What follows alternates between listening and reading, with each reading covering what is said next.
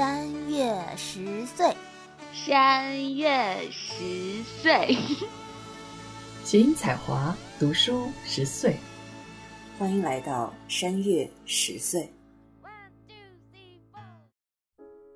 各位听众朋友，大家好，欢迎大家来到新一期的山月十岁，我是蒋灵山，我是唐，我是东东，我是超超，我是尹丽。其实今天我们想聊一个相对来说比较轻松愉悦的话题，因为最近好像确实录严肃的话题录的太多了。但是谁知道呢？有可能也会讨论到一点 轻松愉悦吗？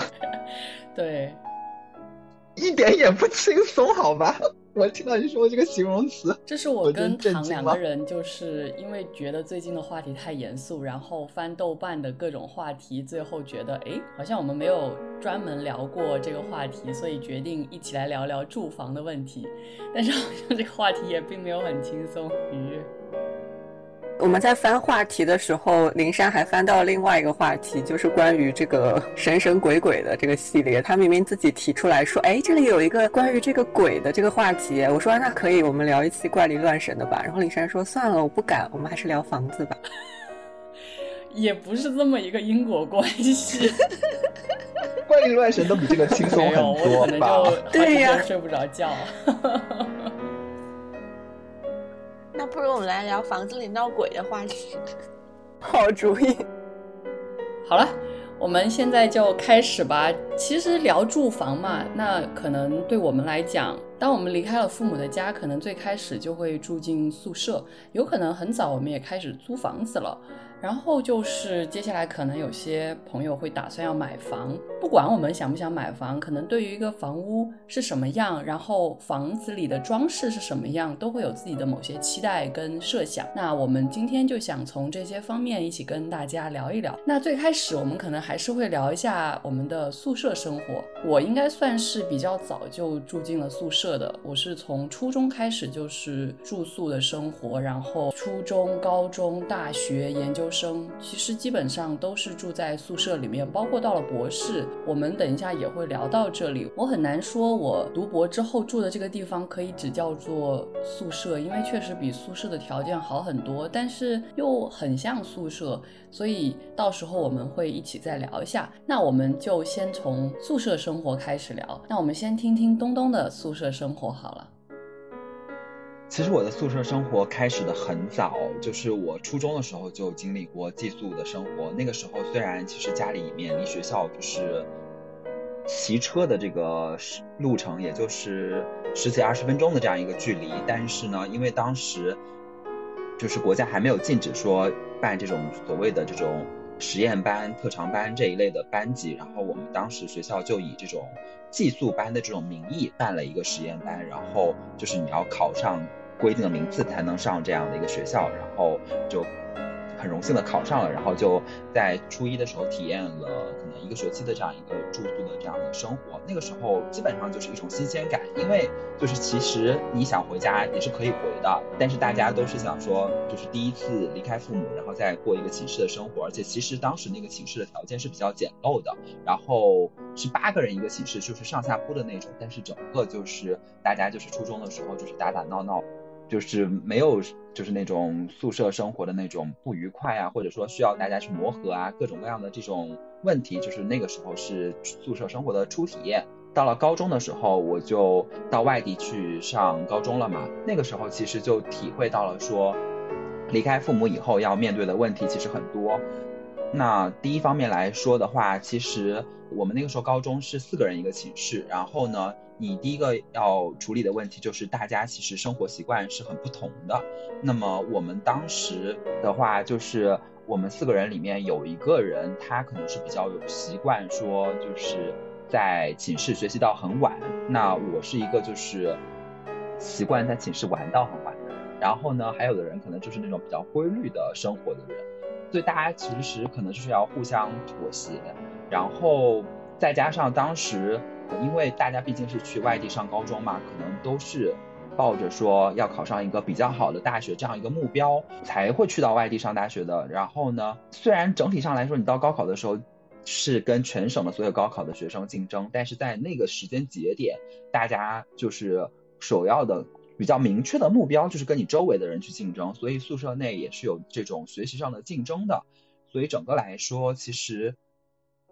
刚开始的时候，那个寝室里面的那个氛围是比较微妙的，尤其是可能跟你生活习惯出入比较大的那个人，然后就会有一些矛盾。然后我们寝室当时其实。整个来说，在我们高中的那个，因为所有人都住宿嘛，然后当时甚至已经就是可能那种矛盾已经惊动到了就是班主任，然后包括说可能年级主任这种出动来调解的这样的一个问题，但是也会遇到说就是那个时候，因为我们寝室四个人里面有一个人跟我是。老乡，然后有一个人，他是从就是江西的，就是南边，就是赣州地区来，就是我们那个临川上学嘛。然后还有一个人，可能算是他虽然不是临川本地，也是寄宿，但他整个还是就是临川所在的那个市的这样一个人。所以呢，整个来说，当时我们其实会有体会到说，大家一起都是从外地来这里就是求学，然后那种异乡人之间的那种。互相的那种默契也好，然后互相的那种抱团取暖的那种感觉也好，然后反正就是在嗯高中生活，当然可能就发生到了很剧烈的矛盾，但是也遇到了就是非常非常嗯关系很好的那种朋友，然后宿舍里面大家可能呃在这种生活习惯之外，然后也会分享很多就是青春期的这种小秘密啊什么之类的，然后直到现在就是我跟我宿舍。就是有两个朋友，就是还是有很长的那种联系，虽然不是那种会每一天联络的那种，但是就是呃，只要联系了，还会回到当时那种感觉。然后到了大学的话，其实整个的就是本科的时候的那个经历，其实和高中的时候是相对比较接近的，因为也是四个人的寝室嘛，只不过说突然到了北方，刚刚到就是北方住宿舍的时候，会遇到的一个问题就是洗澡。因为就是我们高中的时候，就是那个寝室那个是一个独立的卫生间，然后大家就去洗澡。然后到了大学的时候，清华的寝室就是那种好多人在一个澡堂里面洗澡的，就当时还会觉得挺尴尬的，就是以前没有这样的经历。除此以外，就是多少来说，高中的时候虽然就是可能大家是江西不同的地方来的，但总归还是江西人。但是到了大学以后，同一个寝室来的就是。不同的地方的人，然后大家语言也不是那么相通，当然就是大家可以说普通话，但是就是方言上是不相通的。然后那个时候也会觉得说，哎，来自天南地北的人放到一个寝室，大家要去怎么相处的问题啊。然后其实当时也遇到了，就是跟高中类似的问题，就是可能比如说一个寝室的人，大家就是虽然清华是十一点钟要熄灯，但是有的人就是十一点熄灯了以后，他要打游戏啊什么之类的，也遇到了这样的问题。但是也是很奇妙的，就是碰到一个就是跟我生日非常接近，然后我们两个可能就是比较有默契，然后整个大学的本科的时候也是有矛盾，但是也找到了非常贴切的这种朋友。但是到了就是我上博士的时候，其实那个博士的那个宿舍是两个人一个宿舍，那个时候我就会意意识到两个人的这样的一个寝室是一个非常尴尬的一个配置。四个人，就算你比如说你跟其中有一个人不是那么的默契，或者说甚至有不和，但是至少你可以选择跟你就是有默契的人去交流。但是两个人是没有任何的缓冲地带的。就是我博士一年级的时候，因为是跟一个就是呃不同院系，然后又不同年级的这样一个博士在住在一起，然后所以呢。就是那个人，他年纪比我高很多，然后所以他的作息习惯，然后包括说职业规划，然后包括各方面的想法跟我出入都非常的大，然后再加上他又有一点精神衰弱，所以我们两个人住在一个非常狭小的空间，就是两个床之间可能一米左右的这样一个距离，然后我的轻微的动向他都会觉察到，所以那个时候虽然我们没有真正的所谓意义上的爆发矛盾，但是两个人就是那种都是。生活的时候，在那一年的过程中，都是如履薄冰的那样一种感觉，所以我就觉得，啊，就是我从初中开始一直到博士毕业，住了这么多年的寝室，但是我觉得寝室生活就是有有很多挑战，然后也收获了很多意想不到的友谊。我觉得刚刚听东东的分享有很多很有共鸣的地方，因为我觉得我跟东东也比较相似。我大概是我们五个人里面住宿舍的时间住的最长的人，因为我真的是从初一开始一直住宿舍，住到了大概最近几年吧，所以其实都是在宿舍里面这样的一种生活。我觉得我初中跟高中的时代也跟东东比较相似，我总体上面还是非常愉快的。就是我现在去回想一下我初高中时代的宿舍生活，我都是记得很多很开心的事情，尤其是有人过生日，然后帮庆祝生日就会特别嗨。然后有一次我不记得是谁过生日了，我们还录了音。我某一年突然翻到了那个录音，就觉得天哪，那是多少年前的我，然后。怎么那么嗨？然后大家什么一起唱歌，然后一起祝生日快乐，然后那个语音语调就特别的桂林普通话，所有的东西都是想起来都是令我发笑的。但是其实也不是没有矛盾。我记得以前我们也吵架，我印象很深。呃，我印我有一件事印象很深，就是我已经不记得我们吵什么了，但是那个情景就是我们站在宿舍里面，然后在各种吵，那个情景我印象很深刻。哦，我想起来，有可能是因为开空调的问题，就是要不要开空调这个事情，永远都是会吵架的。因为有些人比较喜欢开空调睡觉，然后尤其喜欢开空调睡被子。然后我对这个事情，可能因为家庭的教育的影响，就比较反感。我总觉得如果开空调盖被子，特别的。浪费电，就我会有这种感觉，就是我妈给我的教育是说，当你还可以开着电风扇，然后垫席子的时候，你不应该开空调，这样是浪费电。只有到你得垫着席子，你还觉得特别热的时候，才应该开空调。所以。我因为受这个教育的影响，我一直对于开空调这件事情就会跟宿舍的同学有很多的争吵。因为像我以前小学的时候，我就记得有一个好朋友，当时我去他家玩，他就跟我聊天说啊，我们家特别喜欢盖着冬天的被子吹空调，觉得特别爽。然后我当时就觉得，天哪，这是什么言论？简直不可以理喻。就是按照我妈的教育来说，所以现在突然想起来，真的那是一个巨大的矛盾。当然还有各种各样的小矛盾，就比如说什么东西该放哪里，因为都是八到十人的宿舍，比较拥挤，然后很多东西该放哪里，然后晒衣服该怎么晒，很多小事情都可能会吵架。但是真的总体来说，就是大家都很嗨。我们当时也是有熄灯的政策，具体几点我有点忘了。大概应该也是十点钟的时候吧。哎，我觉得初高中的我们真的是精神旺盛到根本就不想睡觉。然后明明有宿管阿姨会各种检查，但是我们还是忍不住各种想聊天，然后各种想看闲书什么的。然后很多人因为什么晚上打电筒看书，然后就眼睛坏掉了什么的。然后另外一个印象特别深刻，那时候我跟我那个好朋友还不住在一个宿舍，但我听。其他同学说什么？他晚上熄灯之后躲在厕所里面看《红楼梦》，我当时就觉得天呐，好膜拜呀！怎么可以这样？会有很多这些小故事。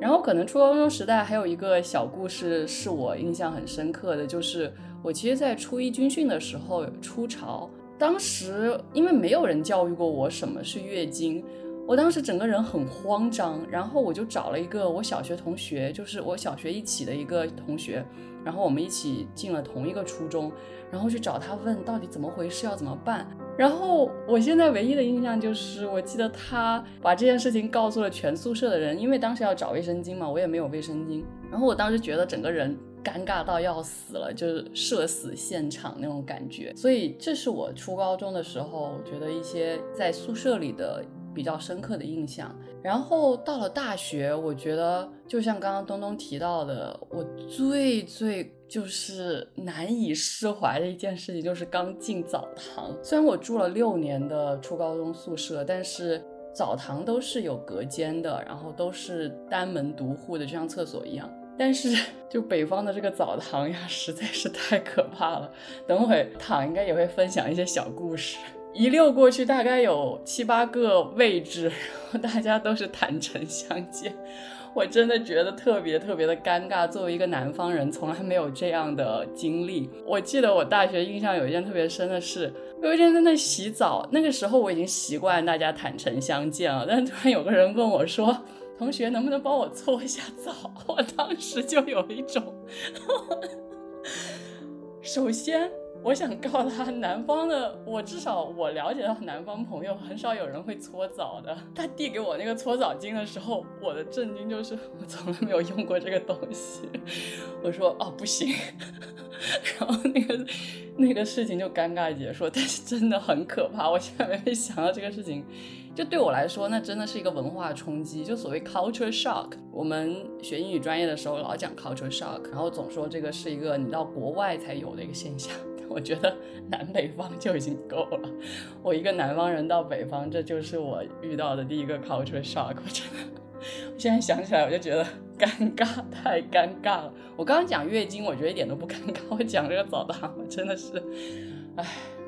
然后去北京。读大学还有另外一件事，也是南北方的适应的问题，就是哇，北京好干啊！因为桂林是一个很潮湿的地方，我们那几乎一年四季都下雨，但是北京真的就是特别干燥。然后我记得我刚到北京的那年，特别第一个学期的时候，我真的日常在流鼻血，流到我已经有点害怕，我是不是生病了或者怎么样？但是就是太干，然后就容易流鼻血。后来适应了就还好。但是我不得不说，我刚到 Santa Barbara 的时候又开始日常流鼻血，然后过了一段时间才适应这边的干燥气候，所以我甚至要说，可能 Santa Barbara 比北京还要干。而且我们这边极少下雨，因为是地中海气候，可能冬天的时候稍微下一点点雨，但是也非常少。然后我还想说，就是我觉得我从初中到大学，其实宿舍都挺小的。我当时有一个特别大的期待，就是我以为到了大学，大家所有的宿舍都应该是上床下桌，再不济也应该有每个人有自己的桌子在宿舍里面。但是这一切我都想多了，我们大学的宿舍还是非常的小，而且是上下铺。而且真的就像刚刚东东说的，真的是天南地北的人，大家生活习惯非常非常的不同，不像以前，最多就是广西境内的人就已经了不起了，大部分都是桂林人。那现在就是大家生活习惯都完全不一样。但是另外一个比较好玩的事情，就是因为大家有不同的方言。那比如说江浙一带的舍友就特别肆无忌惮，可以在宿舍里面打电话，反正谁也听不懂他讲什么。然后像我这种方言，就是大家知道桂林话就像四川话一样，其实大部分是跟普通话的词是差不多的。所以呢，我就很害怕在宿舍里面打电话，因为有可能我会抱怨室友啊什么的，就被别人听到，所以就总得找一个地方打电话。反正不管怎么样，真的大学的时候，我现在能记得的印象就是大家真的吵架吵了非常非常的。多，但是很神奇的是，我们在就全体住在一起的最后一天，居然通过好像聊 F 四还是什么，然后和解了。我当时也觉得很神，就是诶，突然发现 F 四是六个人的共同回忆，然后大家就各种聊各种回忆，各种说，然后就和解了。觉得真的很神，现在想一想。但是我跟大学的室友几乎没有什么联系了。然后到了研究生的时候，我觉得大家听以前的节目应该都已经很了解了。我们经常聊就是住宿舍或者是各种小的生活细节。当时就是三个人的宿舍，我刚开始遇到的两个室友人都非常好，我们现在也是非常好的朋友。然后另外就是因为认识了躺，我记得他好像当时是。哎，我怎么觉得躺一直住在一楼？我经常去找躺玩，然后也认识了躺的室友啊什么的。然后另外一个小细节就是，后来到研三的时候遇到了一个非常坑爹的室友，当时关系就是时好时坏，特别容易吵架。然后这个事情大家都知道了，因为听节目的肯定都知道，就是我快毕业的时候，有一天晚上我们一起录节目，录完节目之后那个灯都熄了。然后我就作死，大概是三四层台阶，我就跳了下去。谁知道我刚好脚踩在最后一层台阶上面，就扭到脚了。然后那个时候已经快毕业了，就是腿瘸了，就很惨。就搬宿舍，我真的是单脚搬宿舍，然后多亏有大家的帮忙，但是反正就很惨烈。那个时候，大家如果想要了解那个时候发生的故事，可以回去找我们的节目听一下。这大概是我的整个宿舍生活当中的各种亮点跟槽点。我们接下来再来听躺来分享一下。我是高中的时候去市里读的书，当时是在学校门口租的房子，我还记得是六百五十块钱一个月，然后两室一厅。后来是有涨价，我第一年是和同学合租的，那个时候也算是第一次有离家的感觉。当然，我妈每周会去看我。虽然离学校只隔一条马路，但是因为早自习是六点四十，对我来说真的是太早了，所以我每天早上都还是跑着去学校，然后踩点儿进班。前两年我有回高中的时候看一下，让我很惊讶的是，我住的那片小区竟然还没有拆，因为相比起来，周围的变化简直就是巨大，多了一片一片特别高的那种高楼，还有商场什么的。但可能学校门口那一片是某种意义上的学区房，每年还是不断有学生在那边租房，所以一直不太好动。大学之后才是我真的第一次住宿舍，我感觉宿舍条件啊、室友啊什么的我都挺满意的。嗯，不过刚才林珊和东东都讲到了洗澡这件事情，前几天我们聊那个选题的时候也讲了一个 关于洗澡的事情。就是我们当时宿舍是每个单元有一个洗澡间，然后每个洗澡间有三个位置，就不能说是大通铺，就是小通铺吧。然后有一次我去洗澡，发现你干嘛笑成这样？我觉得小通铺这个讲法非常非常到位，比我的那个讲法要好。好了，谢谢捧场。就我去洗澡，然后左右已经有了一个不认识的同学，我就只好在中间。然后洗着洗着，左右两边他们俩就在那聊天，然后左边就跟右边说：“哎，我跟你讲一件事情，千万不要跟别人讲啊！”不啦不啦不啦不啦。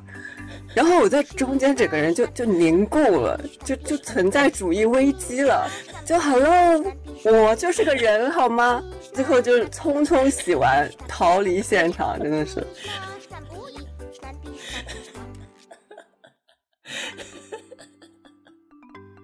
我觉得每次听还是觉得很好笑。谢谢，谢谢这位发出罐头笑声的听众。你继续。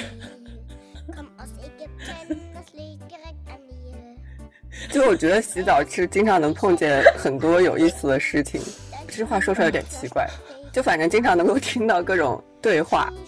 还有一次也是我旁边有两个同学在洗澡的时候讨论那个脱发的问题，然后有一个人就说。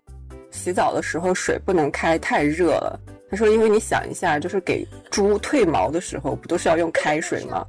我真的这么多年过去了，我到现在洗头，每次调那个水温的时候，都会想到这句话，就跟自己说：“好了好了，想一想猪调低一点。”给我印象实在是太深刻了。我觉得这提醒好对啊！我平常洗澡很喜欢稍微用热一点的水，但听你那么一讲，我突然觉得不行。对我也是。用太热的水对皮肤也不好，就很容易干燥。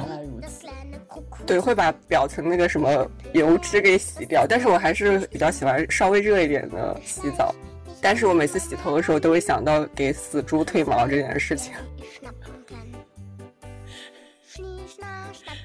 躺说到这个小通铺和大通铺的事情，我也有感受，就是因为就是本科的时候你还是住那个寝室，就是所谓的躺说的这个小通铺，所以呢，虽然所谓的是三个人一间，但它中间还是有隔挡，然后。我当时就会觉得说，这个对我来说还是一个小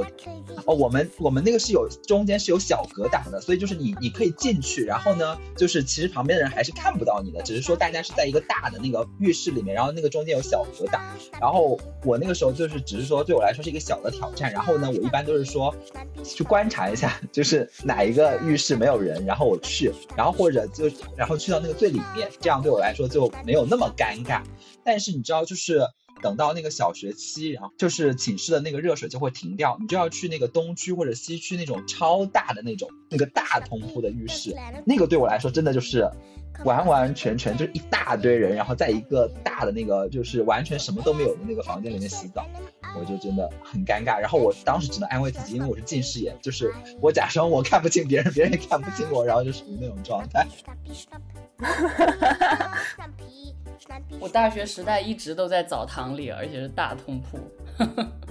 如果说大通铺的话啊，可能只有超超跟我有类似的经历，就是我们国庆六十周年的时候要走方阵，然后当时住在大兴，那个时候就是大通铺，关键是还要排队洗澡，然后还有时间限制，就是到点就没有水了，或者就是凉水了，每次洗到最后就是整个人就是匆匆忙忙鬼哭狼嚎的，整个那个大通铺里面。有好处就是没有人会有心思到处乱看，就赶紧要把自己脑袋上那个 泡沫给洗掉。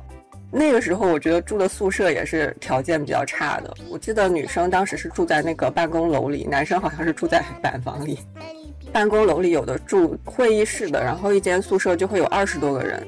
然后那段时间还有甲流，就是楼里面每天都是特别特别浓的那个消毒水的味道。我有时候闻到那个味道就感觉刺激的想要流眼泪。就类似这种住宿条件比较差的，就是我要经常出去做田野嘛，然后很多时候就是条件有限，就有什么就住什么。就那种什么硬板床铺报纸啊，然后办公室打地铺或者睡沙发呀，然后还有那种很湿很湿的地下室，一拉开抽屉有那个南方的飞天大蟑螂 一群，然后飞出来那种屋子。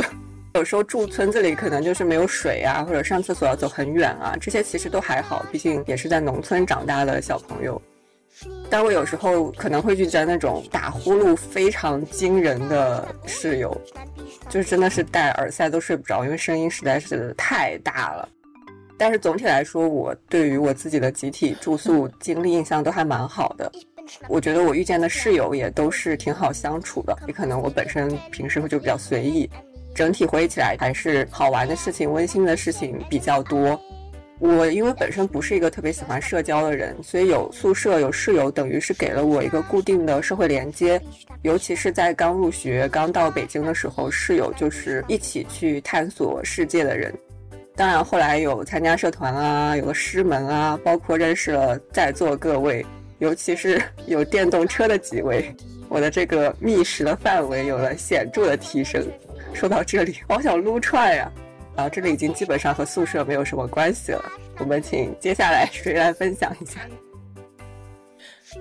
哎，其实我，我说起来我就觉得，真的大家可以去听一下我们以前的一些节目，里面讲了很多有趣的我们当年研究生的生活的事。哇，我现在回忆起来，真的觉得好久远。我已经好几年没唱 K 了，好吗？虽然这件事情可能现在在国内都不一定很流行了，我不知道。哎，不过。刚躺讲起打呼这个事情，我我以前不知道为什么有一种很奇怪的错觉，我觉得女生是不怎么打呼的。虽然我高中其实有一个同学也打呼，但是我觉得不应该说他是打呼，他可能只是呼吸声比较大。但是我有一次去荷兰开会的时候，我住在了那个 hostel 里面，然后大概那个房间也有大概十个人的样子，第一次打破了我对于女生不打呼这个奇妙的幻想，因为有一个人。人打呼打到就是刚刚躺说的，你戴耳塞一点用都没有，那个声音直进耳朵，完全睡不着。然后还有一个事情就是，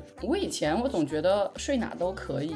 但是我有一次就是博士期间去华盛顿特区去玩，然后找了一个同学住在他们家，然后也是住在沙发上啊，我当时就觉得我真的老了。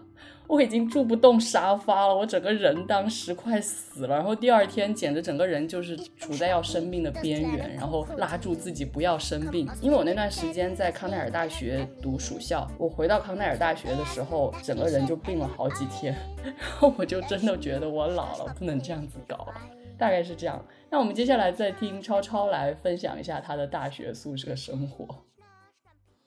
我是直接从本科开始才过上住宿生活的，因为在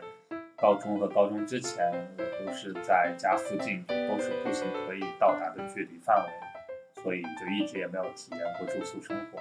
但可能我本人不是很典型，就是我是真的是几乎什么都无所谓。刚才大家讲到的洗澡的问题，湖北应该也算是挺难的，但是就非常自然的接受了这件事情，并且。就开始和室友或者和隔壁左右的就相约洗澡，那时候非常流行相约洗澡，就就一起啊，然后在里面聊聊天，不然的话就会遇到躺的那种情况，就是一个人孤身走进一个有两个人正在聊天的浴室，就很尴尬。那只要我以两人或者更多的人数冲进浴室，我就不会遇到这种尴尬的情况。但是有可能有另外一个尴尬的情况，是里面只剩一个位置，但是两人结伴去，只能有一个人在外面等着。我一直不理解相约洗澡这件事情，就不像我一直不理解高中就是男生会相约去上厕所。我真的就是 why 为什么就是上厕所洗澡为什么要相约？反正你也要上厕所，我也要上厕所，你也要洗澡，我也要洗澡，一起啊！其实说到寝室这件事情，因为我高中不是也是住校嘛，我甚至就是就是我非常排斥在学校的那个厕所上厕所，所以呢，我经常回寝室上厕所。但是其实，比如说你在上课期间要上厕所的话，你要回寝室，寝室是关的，然后就要跟老师请假，且要跟宿管就是打招呼，他才会放你进去。但尽管这么麻烦，我还是不愿意去学校的那个厕所上厕所，我就是要回寝室上厕所。就是我，所以我很不理解这件事情。厂长，你继续说，我只是不理解，就是，啊，好，我好像有看到过一个什么，我忘记它的准确的名字，就大致意思就是是一个屁屁害 羞症，就是有一种人他没办法在公共厕所上厕所，就他会觉得就是害羞，他他一定要回到一个他觉得安全的空间，你才可以就是正常的，比如说大出大便之类的。那不就是道它不是有固定的座位吗？你这样爆料人家好吗？哈哈哈这要拉出来鞭尸，我都多少年没有提到这个名字了。不过最近确实有一些很严肃的新闻，就是什么厕所里面装摄像头啊什么的，然后甚至是比如说同租房的人，然后在浴室里面装摄像头啊什么的，就这这些东西挺可怕的。我觉得这种担忧，我觉得还是可理解的。就除了刚刚大力说的这种屁屁害羞症的这样的一个状态之外，其实有蛮多很严肃的问题吧，我觉得。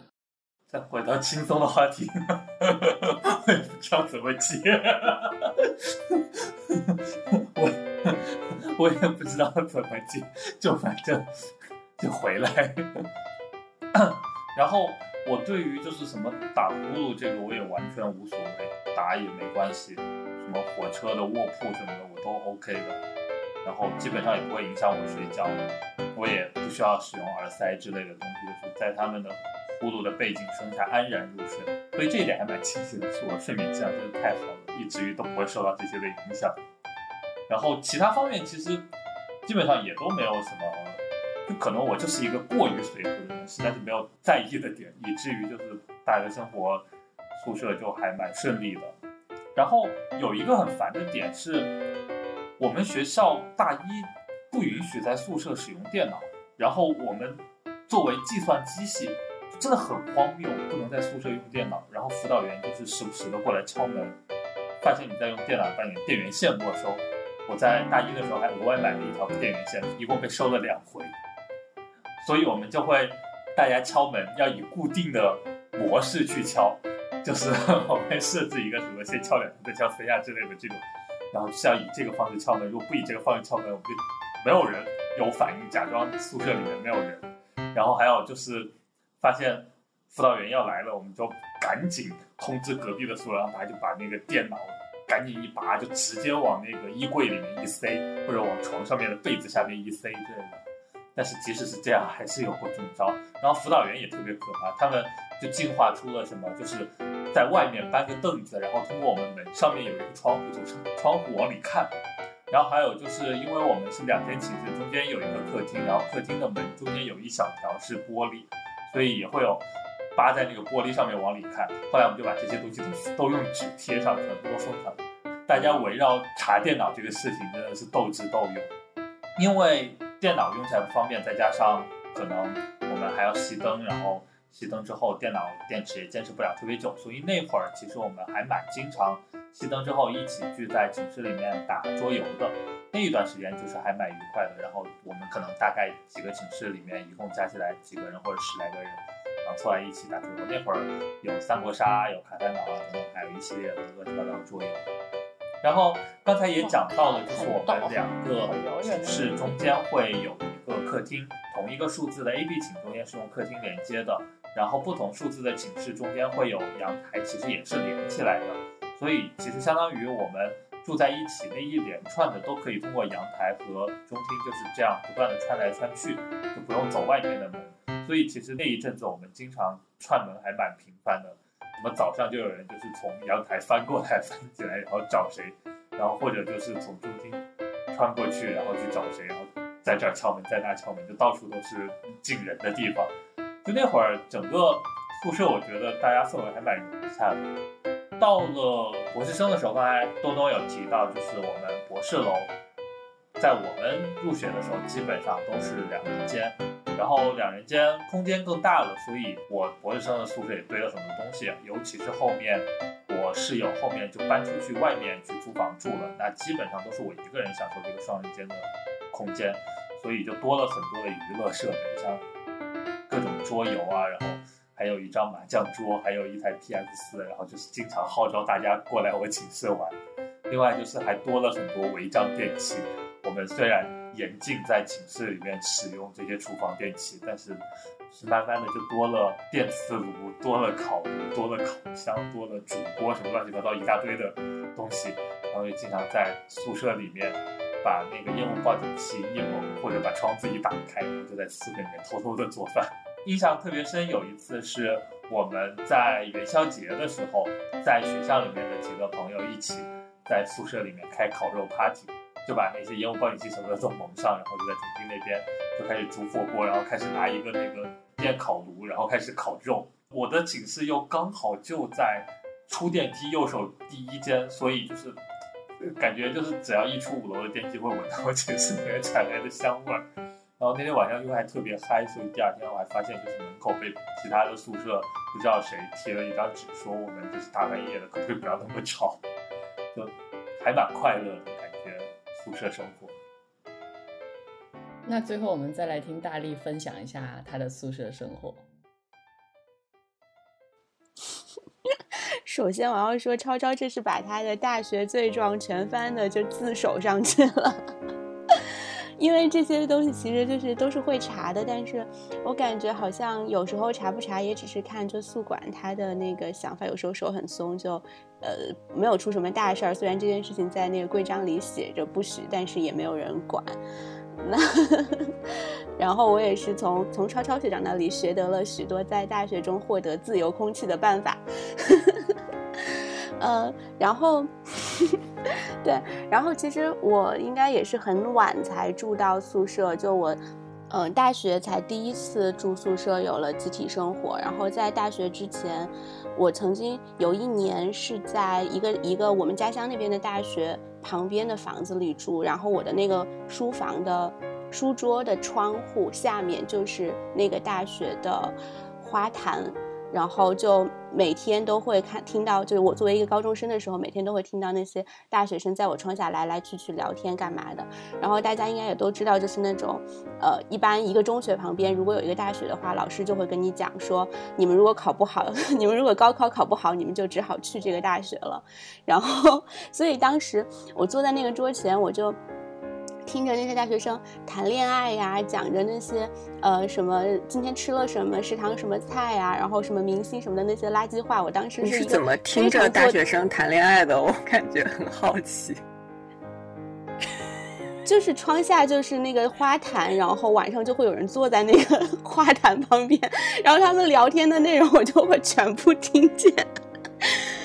对。哎，真的说起这个，我以前大学的时候，大一的时候旁边也是那个花坛，然后，然后我就听到情侣吵架，我们宿舍整个宿舍都快 疯了，就是你们能不能就别 吵？但但我现在已经完全不记得内容了，因为就我记得我当时就完全非常非常做题家的思维，我就觉得，哼，你们这个破大学的 学生，原来每天都聊的是这些无聊的东西。然后，因为我们老师也就是高中老师也是那样给你灌输的嘛，就说你不好好学习，你就会去这个破大学。但是其实直直到我自己上了大学，我才觉得这些才是你大学生活中最最精彩和最最塑造你的东西吧，就是你和什么样的人在一起，然后你真正的发生了情感连接。的是哪些人，啊？然后我在宿舍，其实那个宿舍的体验对于我来说是非常，就是大学之后是非常的新鲜，但是又很有挑战性的。因为我一开始其实很不适应集体的生活。其实我的室友非常好，但是我就是我不知道你们第一次住宿舍会不会有那种感觉，就是难受，就是你在写作业，但是旁边坐着三个人，他们也没有看你，我们都是背对背，但你就是难受。我觉得可能是我自己很敏感吧，然后，嗯，然后可能也有一点那种自我中心和就觉得别人都在注意你的那种感觉，就，呃，想的太多。但是后来我会觉得，就是这种集体生活对我有非常大的改变。呃，我会觉得就是我那，因为我在高中的时候，我我要写作业，我就必须把我的门关上，窗帘拉上，然后谁也不许来打扰我。我爸我妈要来推我门，我都会生气。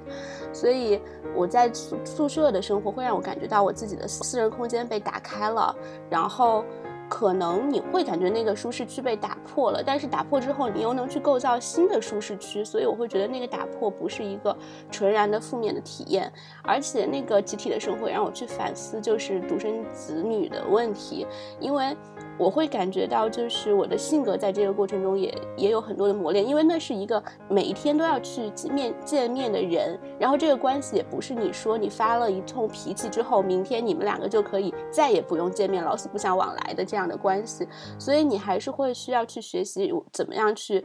呃，维持一个长期的关系，而且你也会感觉到说，哦，我们吵了架又和好的这样一个过程是怎么样，在一个漫长的时间里通过互动来完成的。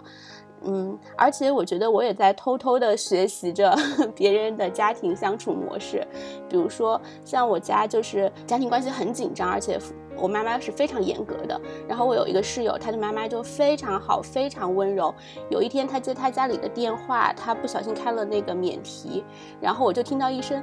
我我此生都没有想象过，除了在影视作品中，我此生没有在生活中接触过的，就非常温柔的一声“宝贝呀”，我当时觉得就，我当时就是那个感受很复杂吧，我就会很。切身的感受到哦，有人的家庭关系是这样的，然后我再去想他的一些日常很放松的行为，比如说每天早上我们嗯八点上课，然后可能大家起床都挺晚的，都挺着急的，但是他呢会跪在那个大衣柜前面，把大衣柜拉开，把所有的衣服刨出来，就这个衣服就散落在地上，然后再在衣这些所有的衣服里挑出今天要穿的衣服，再把所有的衣服堆进那个大衣柜里。然后他就穿着这个衣服高高兴兴的去上学了，然后我最开始看的时候，看到他这样做的时候，我我心里也特别难受，我，但是我我我会反思到说这个难受是因为就是我如果在家这样干的话，我会被我妈打死吧，但是就是你会你会意识到说什么样的情形都是可以的，这种多元的东西是被容许的，而且，嗯，对他其实没有任何影响。就算你觉得地面很脏，他的衣服脏了，他穿在身上，他也是健健康康的，他也是快快乐乐的。我觉得这个对我影响很大。然后我有一次和另一个就是年轻人聊到，就是在北京的集体生活的时候，他说他很羡慕我们这些一高考就考到北京来上大学的人，原因是他觉得你来北京上大学和你工作来北京完全是两件事，因为大学像是给你提供了一个到北京生活的降落伞。然后我觉得这个说法很有意思，就是其实任何人可能从一个小地方来到北京，我想可能除了上海吧，就任何人从一个 呃从一个小地方来到北京之后，都会面临很大的挑战。但是那个集体生活，呃，即使你说它有很多不好，但它还是给你提供很多的保护的作用。然后包括一些像比如说我和就各位学姐学长之间的经验的交流这种东西。我觉得这些都是很很很宝贵的，确实是一个降落伞。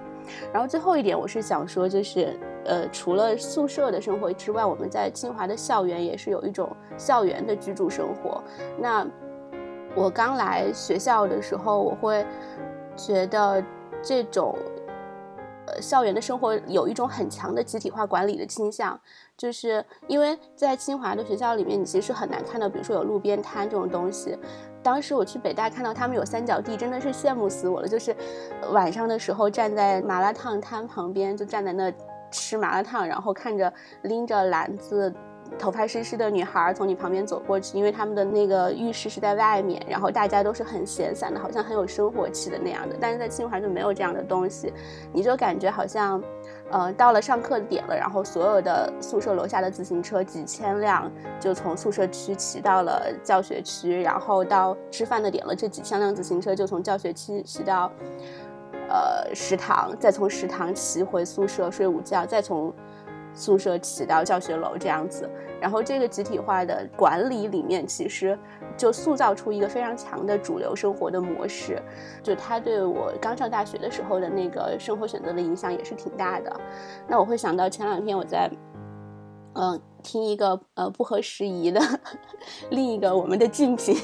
越级碰瓷，我们的竞品，呃，叫不合时宜的 FM 的时候，他在讲说北京的城市设计，他就说说一个居住空间的设计思路，其实透露出一个潜在的管理的思路。他会说，觉得北京的城市的道路是没有设计给行人说我散步用的，或者是我就。在这个上上班的途中，我不仅是一个时间的支出、时间的成本，而且还是一个休息的过程。他他觉得北京的城市街道大多数都是说让你赶快从这个街道上走，走去你要去的那个目的地，街道上不要停留人。他是出于这样一个思路在设计。那我觉得其实，呃，清华一开始也给我这样的感觉，就是你不要闲逛，你不要呃去。别的地方吃饭有吃饭的地方，上课有上课的地方，然后你就在这几个点，就是很效率的去过你的学校生活就行了。反倒是后来就渐渐的就到大二大三，然后 就像受到超超的自由的空气的影响，就各种各样吧，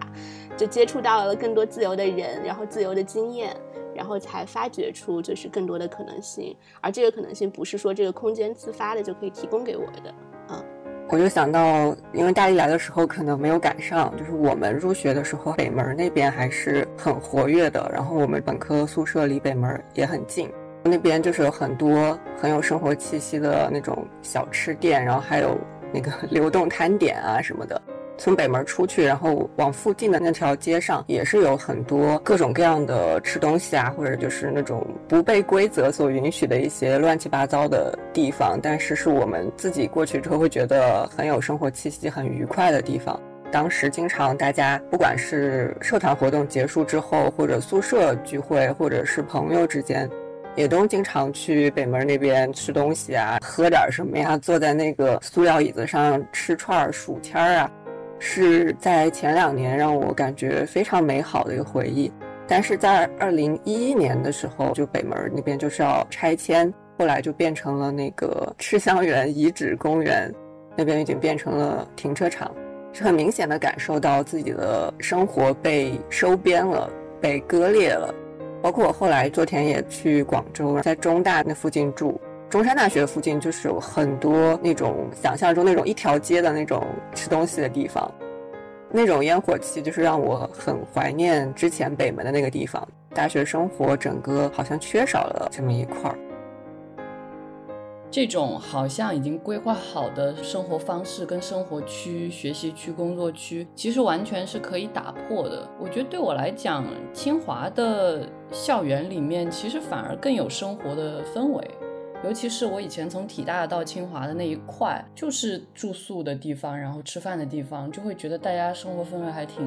明显的。然后我不得不说，就是我以前也是我们在节目里面聊过的一个话题，就是我应该是常常做那个打破的人，就是我很喜欢穿睡衣去食堂。可能我觉得我在研究生时代已经非常收敛了。我以前在大学的时候，因为宿舍跟食堂实在太近了，然后其实教学楼也很近，就我很常常 那个宿舍跟食堂之间就可能十米的距离，我为什么不穿着睡衣去打个外卖，然后回宿舍？在清华住研究生的 W 楼的时候，也常常穿睡衣去 C 楼，就觉得就很方便，我不用换。但是我就觉得这些东西，其实如果你想打破的话，也可以依靠自己的力量去打破它，这样子。但是有一点我不得不说，就是中国的宿舍呀，真便宜，那个宿舍的钱跟没有交一样。我现在都没有办法想象，就是几百块钱，然后你可以在北京住一年，就是刚刚。大力提到降落伞这个概念，我觉得从某种程度来说，大学如果在北京读大学，这个大学生活的降落伞其实也在很实在的方面体现了出来。当你身边的一些朋友，你在外面接触到的一些朋友，他们外面租房，可能那时候才是零九一零年，然后就租一个非常小的房子，可能就要三四千块的时候，而且是每月三四千块的时候。我自己住在一个一年只要收什么几百块、一千块的地方，所以我就觉得挺不可思议的，因为这就是我想说的，就是我到了 Santa Barbara 这边之后，我虽然前两年也住在学校提供的这样的一个公寓区吧，可以这么去理解。你从某种程度来说，也可以说它是宿舍。我当时住的是四人间，所谓四人间，就是每人有一个自己的小房间，然后大家共用客厅、厨房跟饭厅。但其实这些空间都很小啦。但是相比国内的住宿情况，确实国外这些就要好很多。但同时价格就非常非常的高，我们每个月要交快七八百美金的住宿费。但是相比起来，就是我之后住的地方，这都算非常非常便宜的了。所以这才是为什么我说，从某种程度来说，哎，这好像又不是宿舍，因为我所理解的宿舍，我总觉得是一个很便宜的地方。但是我在 Santa Barbara 住的地方，我觉得都很贵，更不用说现在我住的这个地方，每个月就要一千多的这个租房的费用，然后还是跟我的室友平摊才到这个价格。我这两天也稍微再查了一下，就是最近的租房的状况，就会发现真的挺夸张的。就是在 Santa Barbara 的平均的租房的这个价格大概是两千两百八十三美金，然后相比去年增长了百分之八，去年是两千一百零八美金，但是真的是很可怕，这个价格就没有办法想象。然后。我们一个月的工资一般才两千美金，就作为一个助教，那你有一半多的钱都要用来付房租，这个事情就真的很不可思议了。然后，如果我们相比一下，比如说在加州的这个所谓的湾区，也就是很多那些什么大的互联网和计算机的公司所在的地方，那个地方也是房租非常非常高的，他们一个月也才两千两百六十美金。就是这个平均价格，那就可以想象 Santa Barbara 有多高。然后因为这两年疫情的状况，很多人都想来 Santa Barbara 住，然后导致 Santa Barbara 的房价，就是卖房的这个价格也升得非常快。然后现在的大概均价就是这个卖房的价格是一百四十二万美金，大概。然后也是同比去年增长了蛮多的，所以想象一下，我觉得房子这个东西，当我们要考虑它的价格的时候，真的就很不可思议了。所以，我们接下来想跟大家聊的就是租房的生活。那我们先听一下，就是躺吧，先聊一下我们在国外的人这样租房的一些问题。那说到租房，我来到巴黎之后才真正开始自己的租房生活。第一年的时候是通过中介找的，而且在国内就找好了，因为当时对这边的市场行情什么的就完全不懂，找的时候很匆忙。主要也是因为当时在国内，然后听了很多说什么这边有些地方很乱啊这种传闻，就和室友找了离学校很近的地方，可以说是市中心的市中心，所以就意味着房租很高，而且有中介费有押金。当时我们是四十平的两室一厅，一千八百欧，押金是两个月的房租，中介费是年房租的百分之十。即使有室友分摊，仍然是非常非常的贵，而且是不包电网的，只包水费。电费其实是最贵的，尤其是冬天开电暖的时候。住进去之后也不是就完事儿了，你要去银行买住房保险啊，然后去电力公司开户啊，去开网啊什么的。当时我住的那个房子是零层，就是街边儿。巴黎这边老房子一般都有两层窗户，一层是玻璃窗配一个纱帘儿，挺透的；还有一层是木头或者是铁的隔板，而且窗子都非常大，因为层高很高。一扇窗子可能就是从你站着的小腿的位置，然后一直到天花板就全是窗子，而且是双开门的。住零层的缺点就是，如果你不关那个木头的隔板，外面就很容易看到室内的情况。如果关了木头的隔板，就是暗无天日，而且经常是早上起来开那个隔板的时候，就发现因为是临街嘛，外面的窗台上就会坐着正在抽烟的路人。你开窗，你也被吓一跳了，他也被吓一跳，然后还要打招呼说啊你好你好，就经常遇见这样的情况。不过巴黎对于低收入人群是有一些在租房上面的福利的，比如对我来说最直接的就是房补，就是真实的给钱。会根据申请者的条件计算，包括你的收入啊，你是不是有奖学金啊，你住房的条件啊什么的，每个人都不一样。我当时大概是一个月一百七十五还是多少，反正不到两百的房补，每个月会定期打到你登记的银行卡上。这个额度对于学生来说其实是不算高的。我有同学呢拿到每个月两百多的房补，而且他住在郊区的话，每个月可能实际上只需要花两百欧在租房这件事情上。但是我因为住在市中心，虽然拿了房补，每个月实际的房租支出还是要七百多，再加上电费、网费。在居住这件事情上的花费真的是很高，所以在其他方面都是紧巴巴的。这就是第一年的时候，后来熟悉的环境加上室友结束访学回国了，我就换了房子，搬到我现在的房子里。现在是一个月五百欧，但是是水电网、燃气什么的全包，也没有押金什么的。房东可能一年有一半的时间是在这边，其他时间就是我一个人住，就是蛮爽的。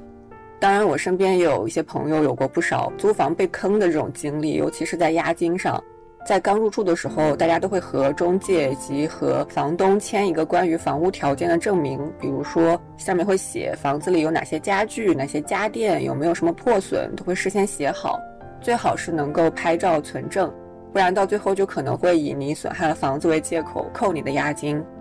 我也去过一些朋友的家，见识过一些奇奇怪怪的住房格局。比如有朋友家，他的厕所和厨房是在一起的，就是马桶就在灶台的旁边。还有朋友家的洗手间像是走廊改的那种，特别窄的，而且中间还要上台阶，就你一进去，你要上一级台阶站到洗手池的前面，然后你再上三级台阶到最里面，然后才能坐在马桶上。就每次上厕所的时候，都会有一种要登机的感觉。还有一个同学，他家住的可以说是巴黎版的握手楼。楼下那条街道特别的窄，两栋楼之间的距离就特别的近，偏偏对楼还在阳台上摆了一个像安娜贝尔一样的那种娃娃，正对着这边，特别恐怖。然后我同学只好在自己家阳台上挂了一个八卦镜。我每次去他家的时候，就感觉是那种东西魔法在对抗，你知道吗？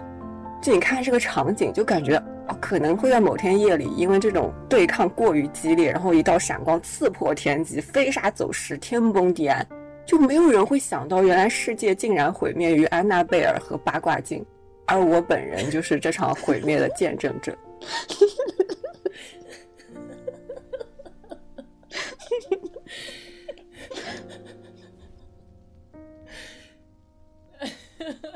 我天，讲的好厉害啊，这故事棒。可是他的八卦镜从哪来的呢？我跟你说，这边中超什么都有卖的。还是我上次去中超，就是有看到卖欧元的纸钱，我都想买回来收藏。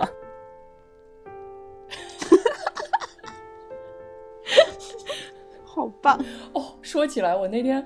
帮我老师整理，就刚好我们系的那个 reading room，然后我发现有一袋纸钱，我说老师这个怎么办啊？丢了丢了。有一种为什么我们系的 reading room 烧了纸钱，这是为什么？烧给谁啊？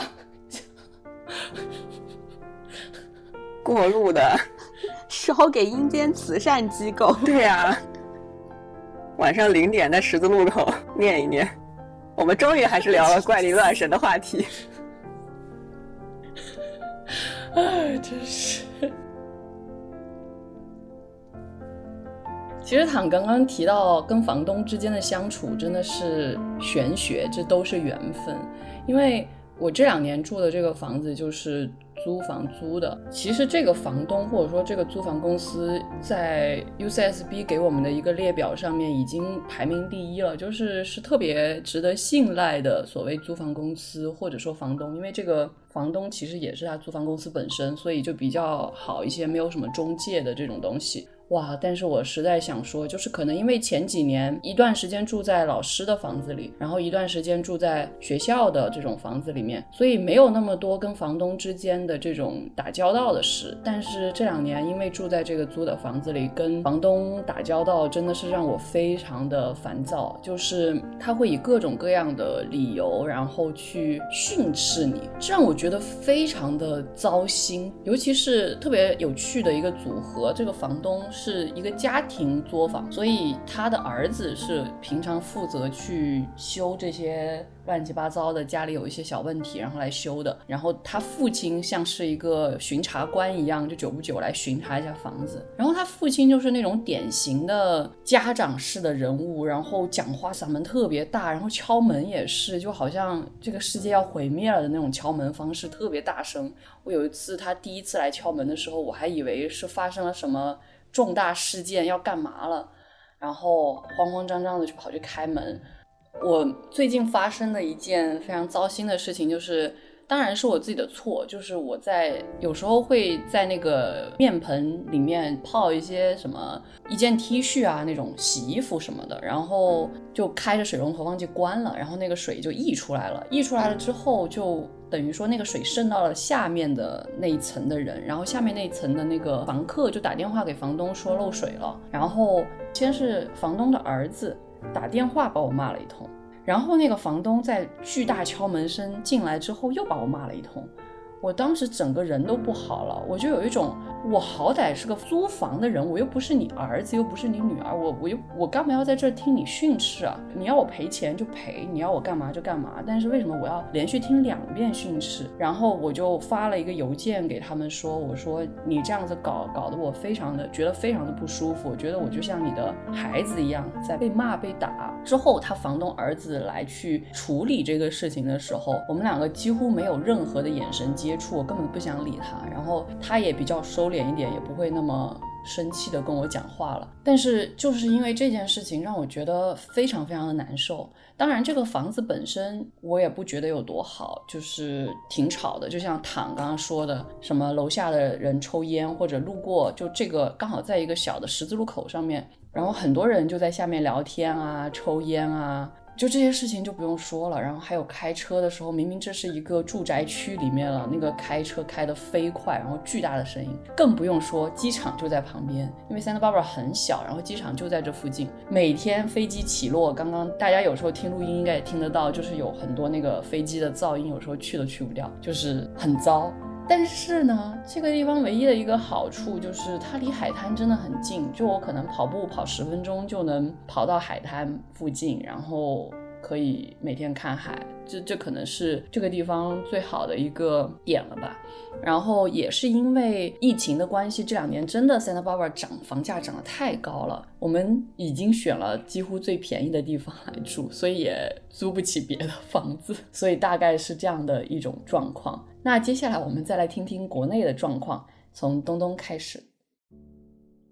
就是因为我毕业之后我就留在北京工作了，所以我其实感受到的主要就是北京的这样的一个租房的情况。那那天唐也在群里分享了，就是国内租房的一个现状的一个文章。那其实可以看到，就是在这个租房。租金这个指数上，北京是高居全国榜首的，就是这个榜单依次就是北京、上海、深圳、杭州、广州，其实可以看到，就基本上位列前茅的都是一线城市，那北京又是这里面其中最为严重的。那么它还有一个指标来衡量，就是说房租收入比的话，北京达到了百分之四十二点六，就是啊，灵山前面讲到，就是说你的这个收入的一半基本上都要用来就是租房。然后，如果你要实现一个整租的话，就是如果你不想和别人合租的话，你的月收入要达到两万一。而且我还有观察一下，就是他当时那个计算方式，这个所谓的收入达到两万一，是指税后收入达到两万一。那也就是说，你的税前收入基本上你要是超过三万，他们在计算就是北京整体的这样的一个。租的这个面积的时候，北京的平均的这个租的面积大概就只有十三点八平，就是一个非常小的这样一个情况，就是整体的北京的这样一个租房市场。但是就我自己来说，我毕业以后，可能就是各方面来说，在租房这件事情上是非常的幸运的。就是第一，就是我一毕业了以后。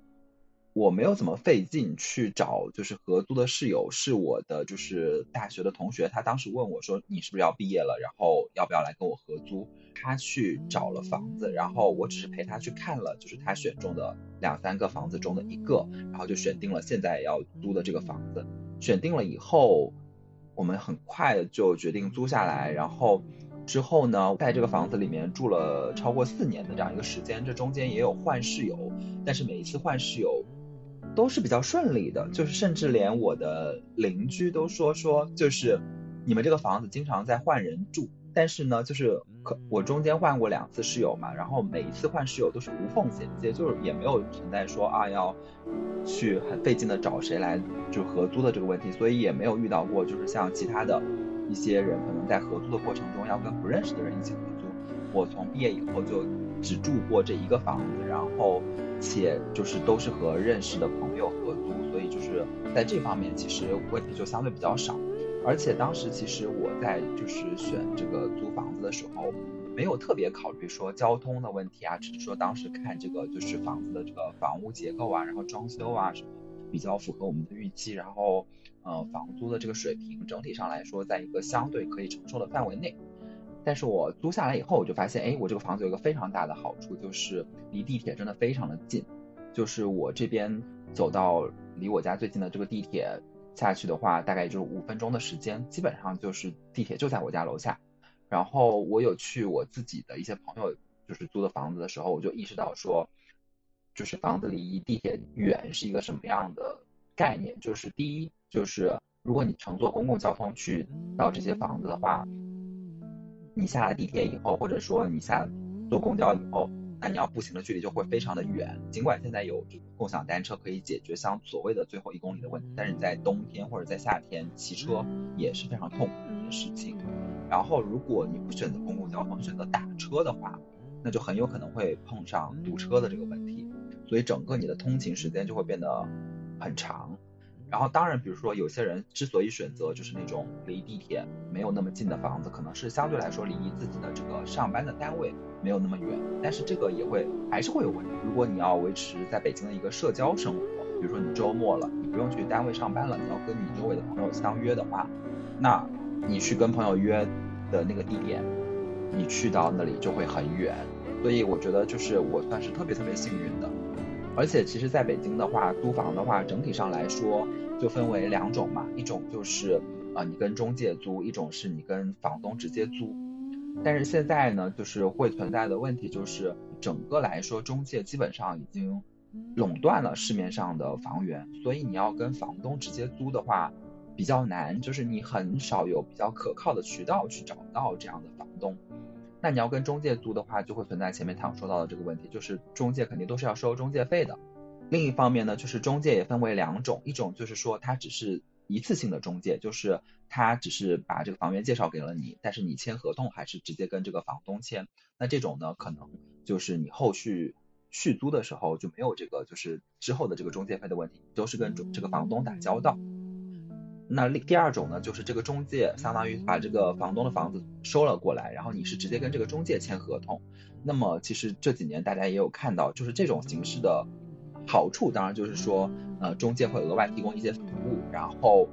除此以外呢，中介可能会对这个就是呃房子进行一个装修，比如说我现在租的这个房子就是呃链家旗下这个自如的这样一个品牌，它会对整个所有的房子进行一个装修，所有人租的自如的房子大体上都差不多，它是一个相对标准化的服务。但是这几年大家看到国内的报道就会发现，就是这种形式的这种方式的话，就会存在说。你交给这个中介的钱，中介并不一定实际给到了房东，而是他们会把你交给这个中介的钱拿去进一步的收更多的房子。如果这个中间出现了资金链的问题，就会出现所谓的暴雷。然后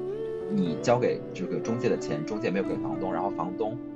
如果这个平台倒闭的话，那么就有可能被房东赶出房子，但是你钱实际上又已经交了，就会存在这样的一个问题。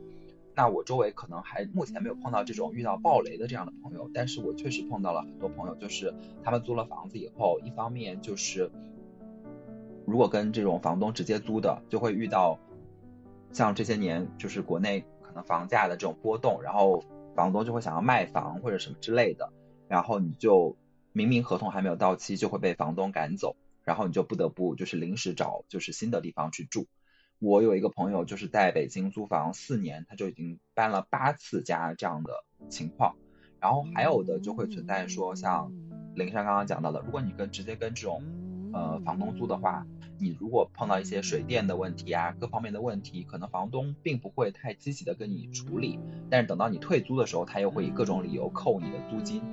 但你跟中介租的话，对，然后就是我自己的感觉，就是随着这些年，就是有一些可能，比如小的平台就是暴雷或者什么之类的，其实这种中介的形式是越来越集中的，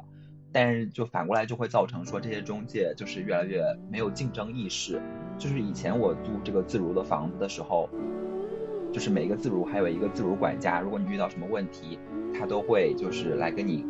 人对人的这种沟通。但是现在所谓的就是科技升级了，就是你各种比如说你你家就是碰到各种需要维修的问题啊，然后呃水电的问题啊，然后网络的问题啊，你都可以在这个系统上提交一个申请，然后确实会有人来联系你，但是就是没有人可以就是直接对接你，它都是一个什么线上的智能客服，然后那种就是不在这种标准化问题里面的问题，就没有人可以跟你沟通，所以就是这一方面也是就我觉得北京就是。这种跟中介租房越来越难的一个方面。那我们再来听听大力，他也是在北京，基本上在北京租房，看看他是什么样的经验。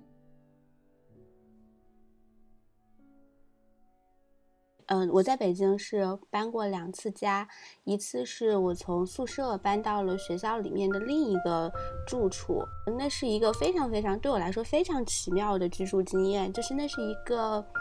筒子楼，然后它本身的作用呢是给学校的博士后做单身宿舍用，但是因为各种各样的原因，它里面就住了各种各样的人。呃，有学校后勤的工友，然后也有读博后的老师带着他们的家属，然后甚至还有一些学生和他们的家庭，所以那那一个筒子楼就整个呈现出一个非常混杂的，呃，一个场景。然后当你从那个楼走出来，你看到的是。呃，就是清华的那种，连一棵草、一棵树都修得整整齐齐的那样的风景。然后你走到楼里面，又是 那样的呃一个很混杂。然后因为嗯筒子楼大家都知道，就是每就是单身公寓，每一个人的房间都很就是只有一个开间，一打开可能二十平米。所以呢，很多人他都会把家具堆在走廊里，有的甚至在走廊。呃，搭出一个厨房来，虽然这也是不允许的。然后有的人会在走廊里放他小孩的衣柜，放穿衣镜，然后放鞋柜、鞋架，你就会看到说，哦，这个女孩有好多漂亮的鞋子。然后 或者在走廊放花盆儿，然后养的她的她养的花儿，就各种各样。我搬家的时候留下了一些那个筒子楼的照片，它现在已经被翻修了，所以我才搬的家。但是我觉得那个经验是非常特别的。然后你到下午五点走回家的时候，你就会看到有清华附中的妈妈、爸爸带着小孩背着小书包在回家，然后有人在那个走廊的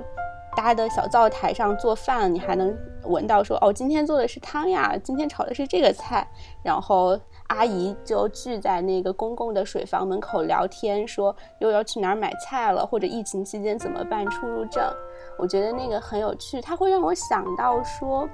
一些我们非常就是现在我们非常常见的讨论，就比如说呃空间和权利之类的。他比如说福柯说的空间是一切公共生活形式的基础，是一切权力运行的基础。然后还有一句话是说，为了改变生活，必须先改变空间，创造出新的空间样态。那我会想说，这样子一个，它完全不是新的，它是在一个呃被弃置的，或者说是在一个被没有很好的管理的一个空间当中自发的成长出来的，有非常多的呃层次的，就像那个小说《北京折叠》，然后那个折叠在这个小空间里展开了。的样子，嗯，我觉得它有很多可以就是值得我们去思考的地方。然后我因为那个筒子楼翻修之后，我就搬到了六道口的一个中产小区。然后这个小区一开始给我的感觉就是非常的安全，因为我是从筒子楼搬过来的，我就觉得在这里大家都看起来非常的彬彬有礼。可能你遇到了邻居，他就对你笑一下，但是也不会和你聊天这样子。嗯，但是我在找房的过程当中，我其实也和自如的呃中介去看了很多房子，那个过程也非常的困难，因为你要找到一个各方面都合你意的房子，确实是很难的。而且在那个过程中，我也感觉到确实，呃，自如在提供租房服务的时候，它有一整套非常标准化的流程，它想要把你的呃一些很多样化的需求。归纳或者简化到它的这个流程当中，然后让你去接受这样一套东西，包括嗯如何去如何建立一个租户的群，租嗯租户之间要如何在这个群里沟通水电费的问题，我会觉得这个对我来说太过于冰冷了。呃，我从我曾经有一度差一点会租一个自如的房子，然后中介就把我拉到了。一个他们的那个房子的租户群里，然后大家就很程序性的问候了一下，告诉你说什么事情应该怎么做。后来我跟呃中介说，我可能不租那个房子了，然后下一秒我就被从那个群里踢了出去，就是非常效率了。呃，后来我找到房子是在豆瓣上，有一个人他要转租，因为他要离开北京了，然后我就找到了这个房子。它是一个小中介，然后也没有很多在网上的宣传，但是他们有在街边的呃门店，然后我有查一下他们的资质什么的。那个时候我才呃感觉到，好像我之前觉得好像作为一个现代年轻人，什么事情都能在互联网上完成，这件事情好像是有一点不对的。就是呃，在我们互联网没有被包纳的。那个现实的世界里还有很多 很多资源在交换和发生着，然后我就问他们说为什么不做互联网的宣传？他们说，因为他们就是在因为这个中介是在林大旁边，有很手上有很多房子，所以他们就是靠呃租户们口口相传，就是林大的学生、林大的老师，然后他们的那个业务量就饱和了，他们不需要再去做更多的。规模化的扩张，我觉得确实这个过程也让我学到了很多吧。然后我想说的就是，其实，呃，就是我现在也是租了一间卧室而已，所以其实是和陌生人合租。但是我还是觉得，就是这个过程当中，因为我是一个其实对陌生人充满戒备的人，然后有一点社恐，但是我觉得这个过程当中让我感觉到的温暖还是比较多的。就比如说，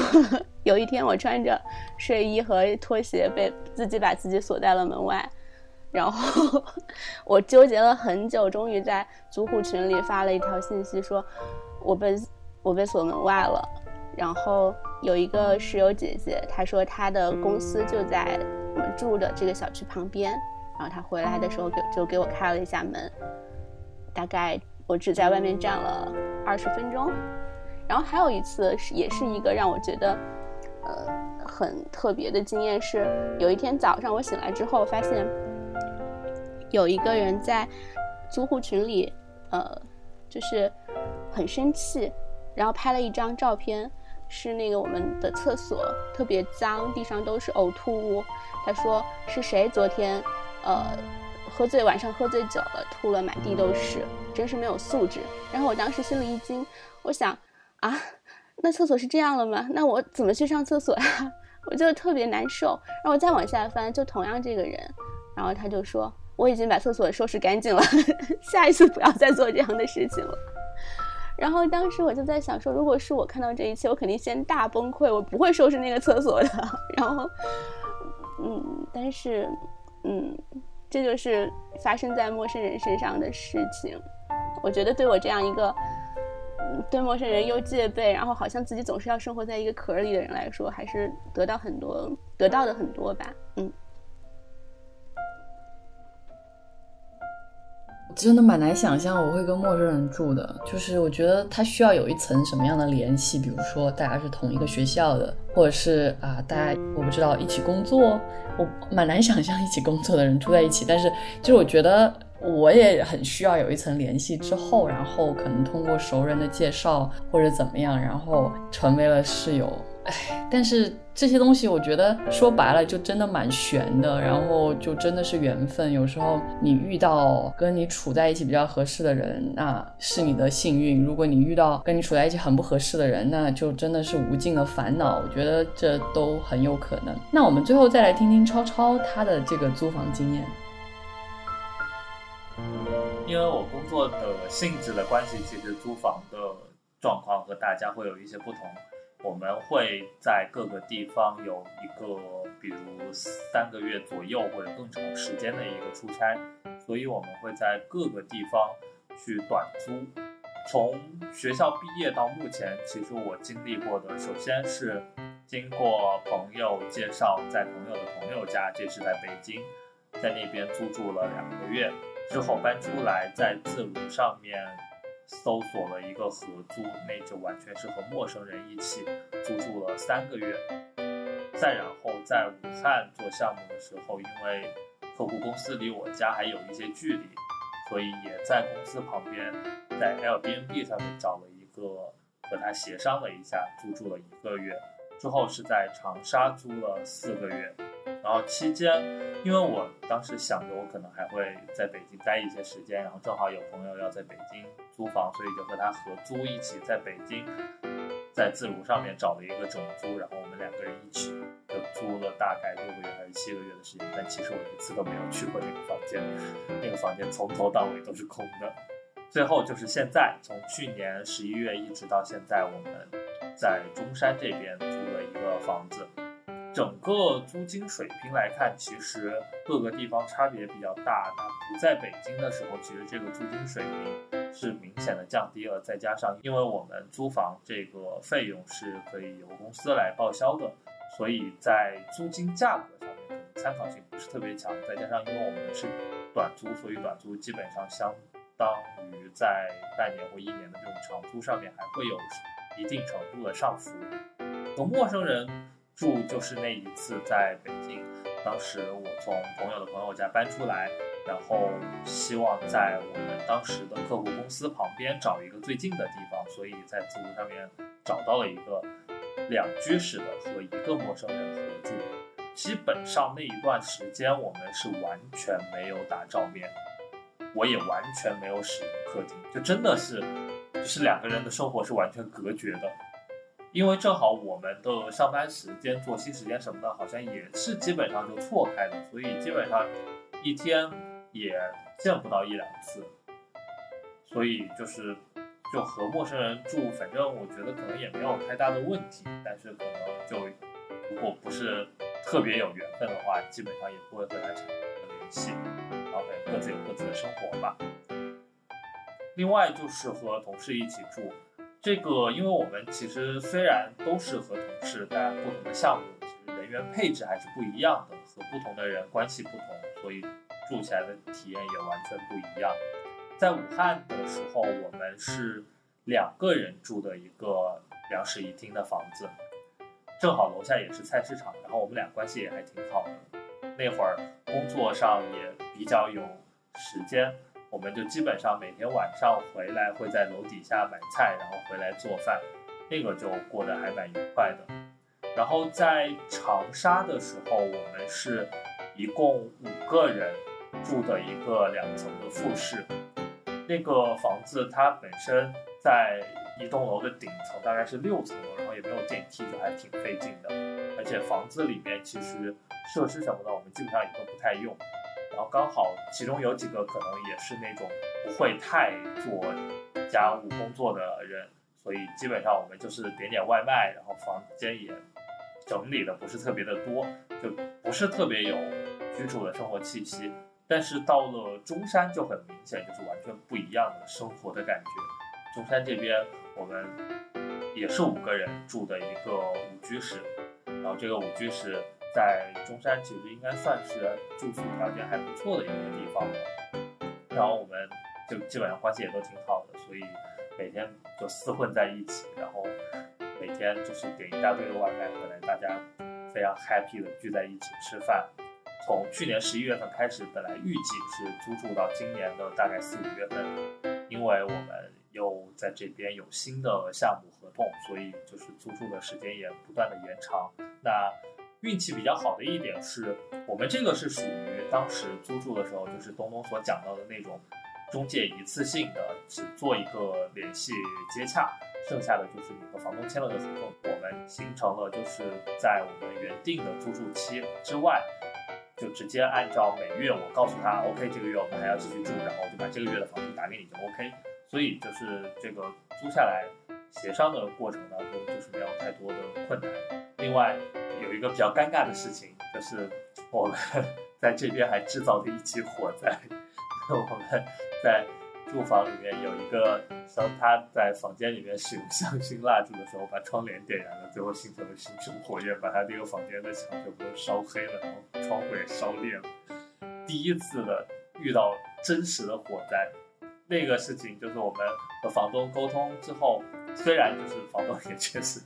稍微责备了一下我们，但整体而言就是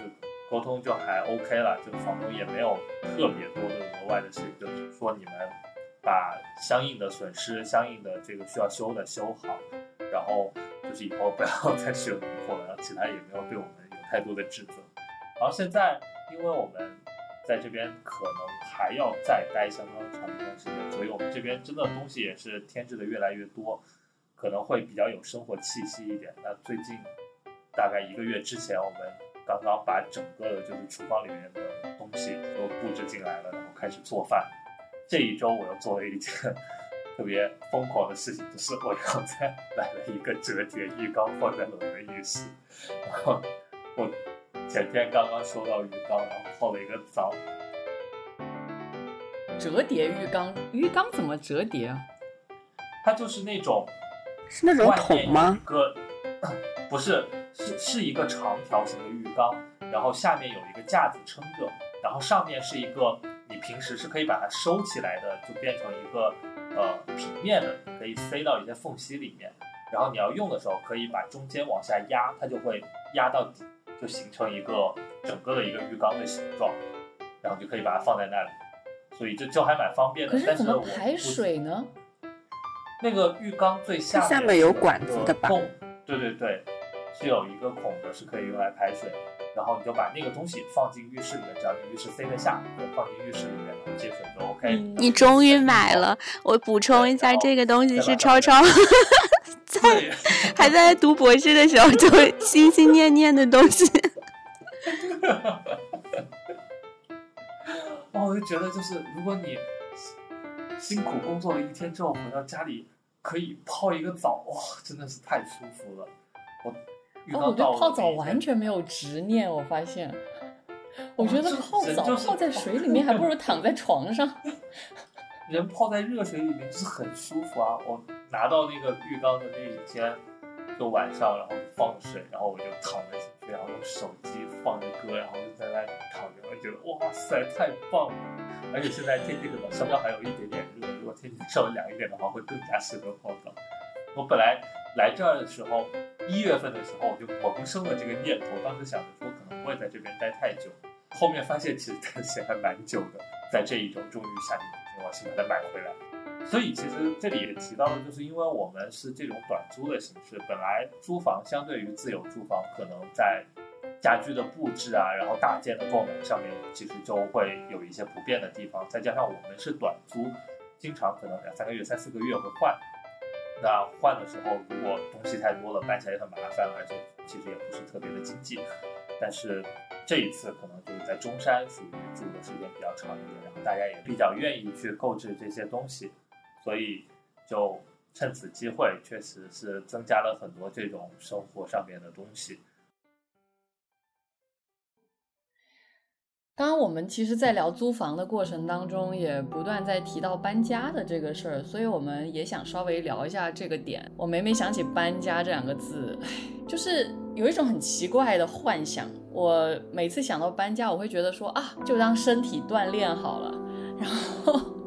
一给那个原本住的那个地方搞大扫除，我整个人就有一种我在想什么呢？什么叫身体锻炼？这真的是累到死。就是我记得我上一次搬家的时候，给之前那个房子搞大扫除，搞到我整个人我都站不起来的那种状态，因为老在跪着擦各种东西。搬家真的是心力交瘁。还有一件事就是，我们其实录过一次节目，就我跟唐两个人，就是当时要离开清华了，然后那些书怎么处理，当时就觉得很麻烦。然后我觉得我未来也会面临同样的一个问题，就是哇，这么多书，我也不可能从美国搬回中国，不像当年还可以从北京什么那种慢递。递回桂林，所以我就现在真的不知道该怎么办。所以我觉得搬家当中其实也会遇到各种各样的问题吧。我们从东东开始。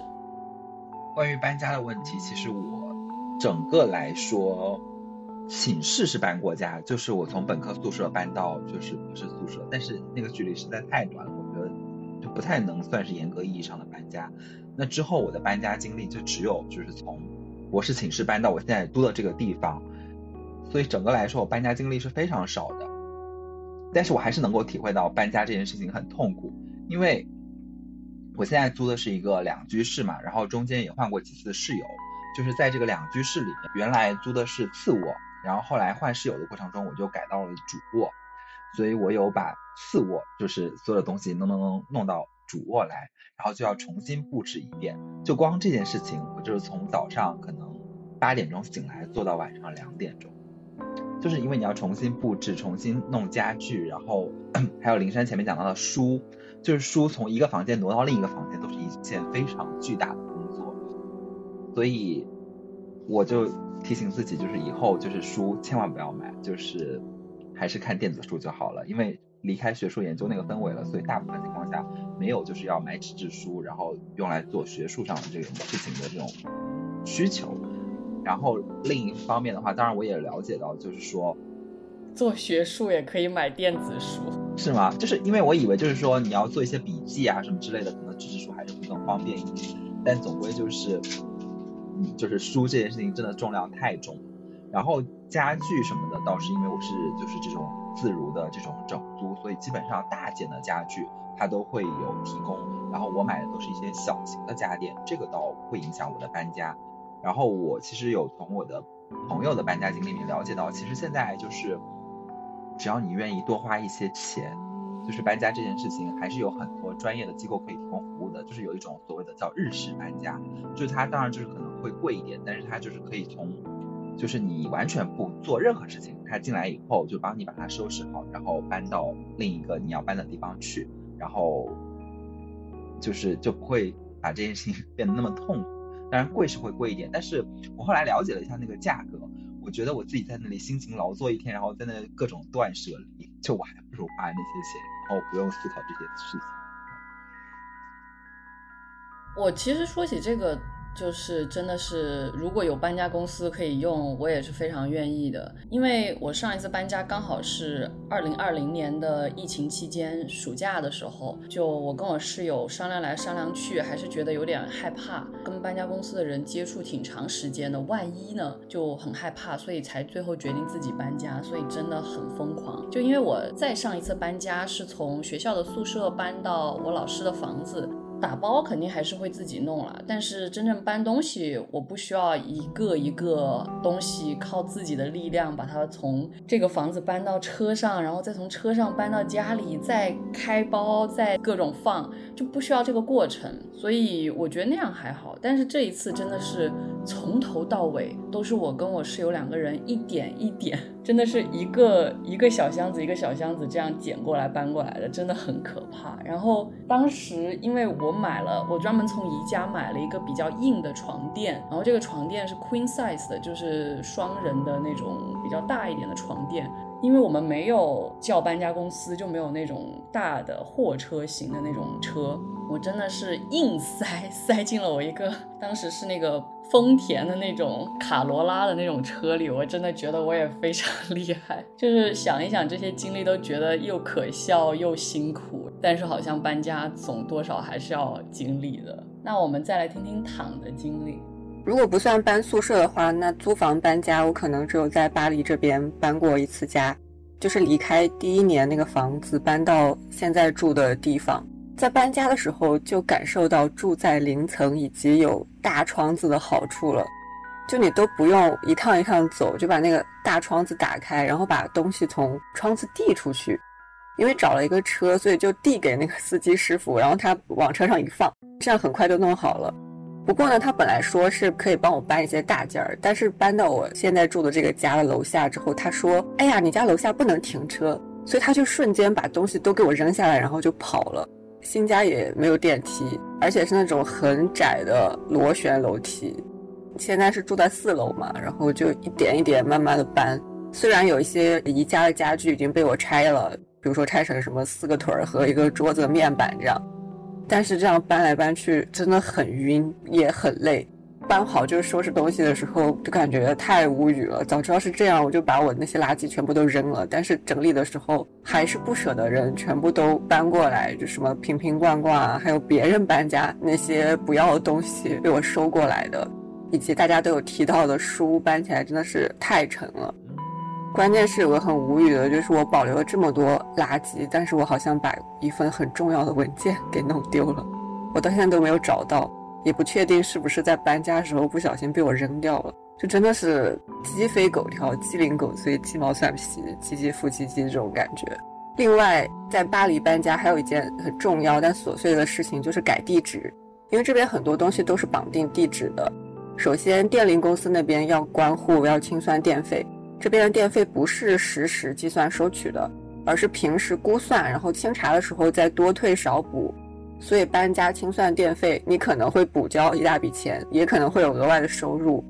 那你搬到新家之后呢，要去呃银行那边啊、电话公司那边啊、社保那边啊、学校那边等等，就各种绑了地址的地方都要去换一下。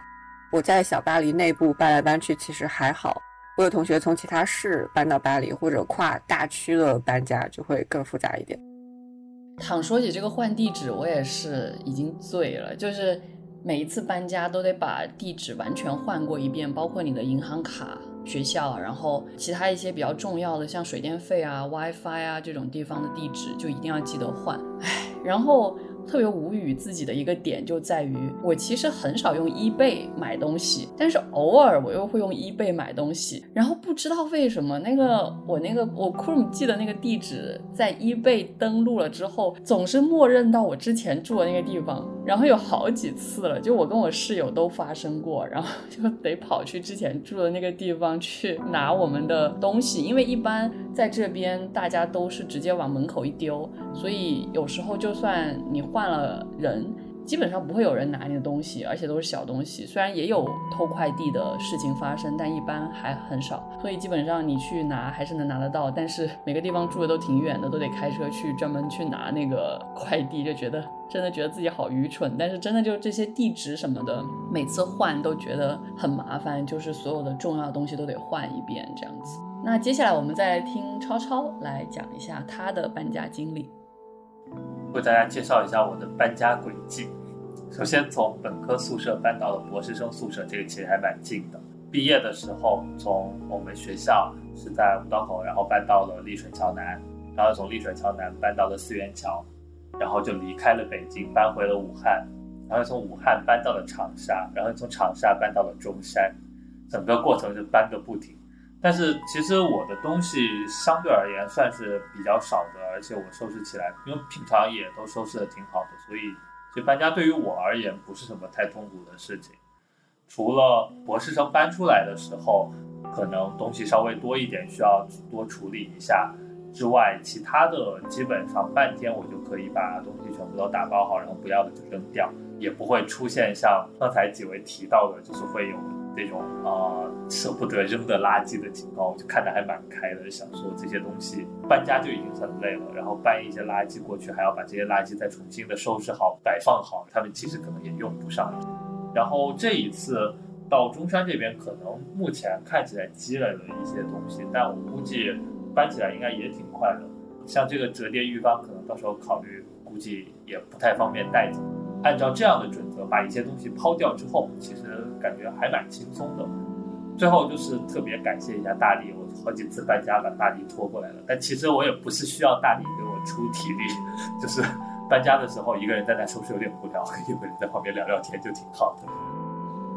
但我也要，我要感谢你，就是你你的东西真的少的惊人，然后每一次我都觉得，嗯，要好好学习，然后每次都学不到。下次我去你家帮你扔一半先。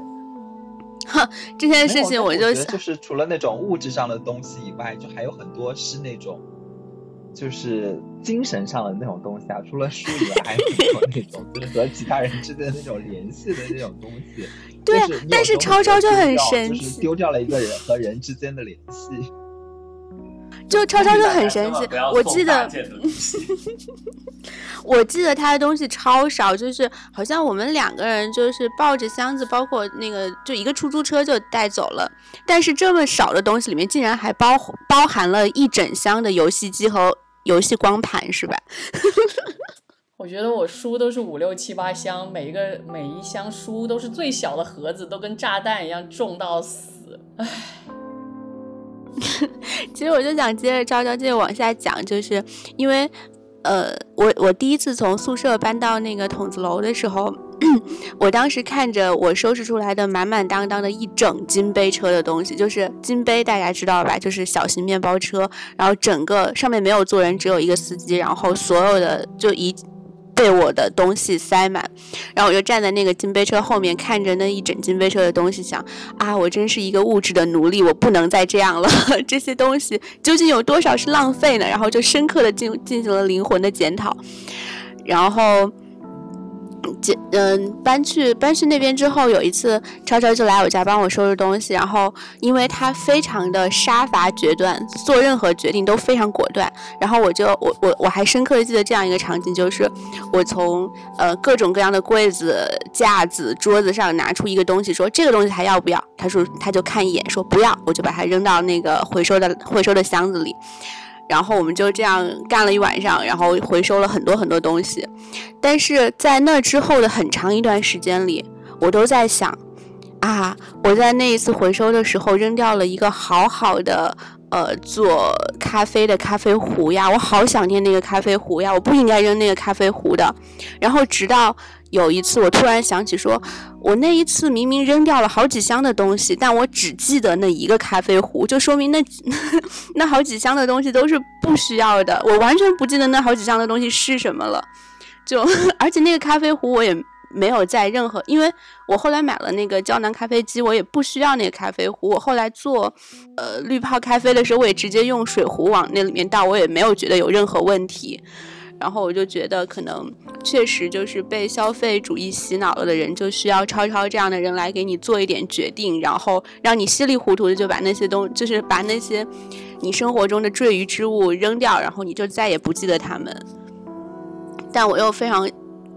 呃，非常羞愧的感觉，我好像又堆积了很多的东西，然后也是很莫名其妙的。啊，我觉得确实就是，嗯，比较情绪化的人就很容易受到现在的这种消费主义的洗脑。他把一些东西和一些场景联系起来，你就觉得哦，我买了这个厨具，我就会下厨了；我买了这个电饭煲，我就会过上吃。呃，健康的五谷杂粮的生活其实并不会，他们现在都在我的 房间，在我三千多 一个月的租房里落灰，占着那么大的地方，害我的那个，害我就是要做运动都铺不开我的瑜伽垫，而且在我的脑海中就是充满了一些就是美好生活的泡泡。我觉得可能以上所有的发言都是我的一些就是。我不知道，我我希望我能改掉，但是我不知道我到底能不能。我现在再也不敢像以前那样说，那种就是我现在要从精神上革命我自己，然后我再也不要做什么样的人。我好像说了也没有什么用，就只能说好吧，就再说吧。然后。而且我想分享一个很特别的经历，是我第二次搬家，就是从学校搬出来的时候，也正好是疫情里面。然后当时因为疫情，学校有非常严格的管控措施，就进出校都要报备。我就问了好几个那个公司，还有就是学校认识的人，就说能不能帮那个搬家车报备。他们就问了之后都说不行。后来我就觉得，难道我要用我的那个小电动，一点一点的把我的东西搬出学校吗？呃，最后是有一次我看到收快递的小哥，他开了一个好大的邮件车，然后还有一个拖。邮件的一个大的带滑轮的板车，然后我就鼓起勇气问他说：“你可不可以帮我搬家？就是我可以付你，就是像软件上一样的搬家费用。”那个小哥很害羞，他也不好意思和我谈价格，但是，嗯，他就答应下来了。然后就整个过程当中，就我们两个社恐。就处在一个很奇怪的状态，就是我也不好意思让他帮我搬东西，他也不好意思，呃，跟我说价格的事情，但是非常非常努力的在帮我搬东西。就可能我搬着自己的一箱东西上上新家的楼，然后他就那个板车拉着一大板车的东西就直接给我送进来，这样子就非常努力。但是，一直到呃他帮我搬完家，他走了，他也没有跟我谈价格，他也没有让我给他钱。然后我当时就。嗯，我不知道，我就觉得好感动，然后我就给了他，呃，货拉拉的价格的两倍的搬家费用，因为我觉得就在一个很社恐但是又很友善的合作环境下，我们就把这件事情完成了。然后我现在想想都觉得还挺奇妙的。然后那次搬家，其实我自己没有费什么力，都是搬家小哥帮我在上下搬东西啊。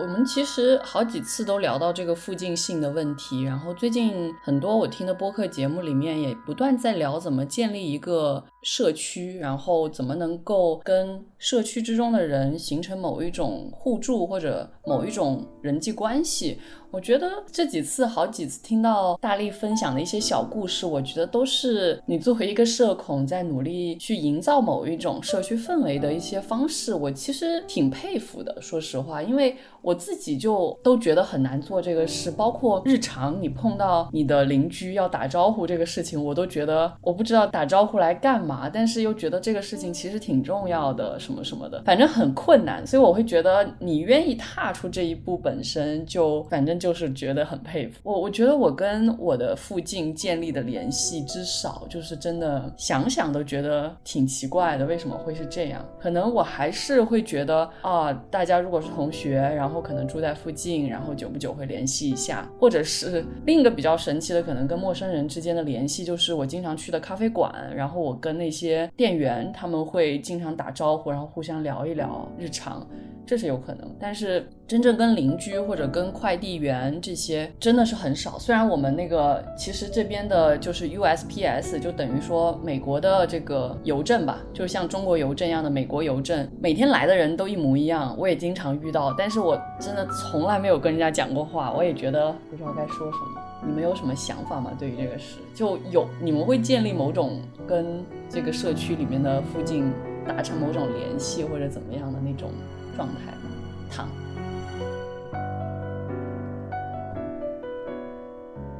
如果说到是打招呼这件事情，在巴黎，你不管去哪里都是要打招呼的。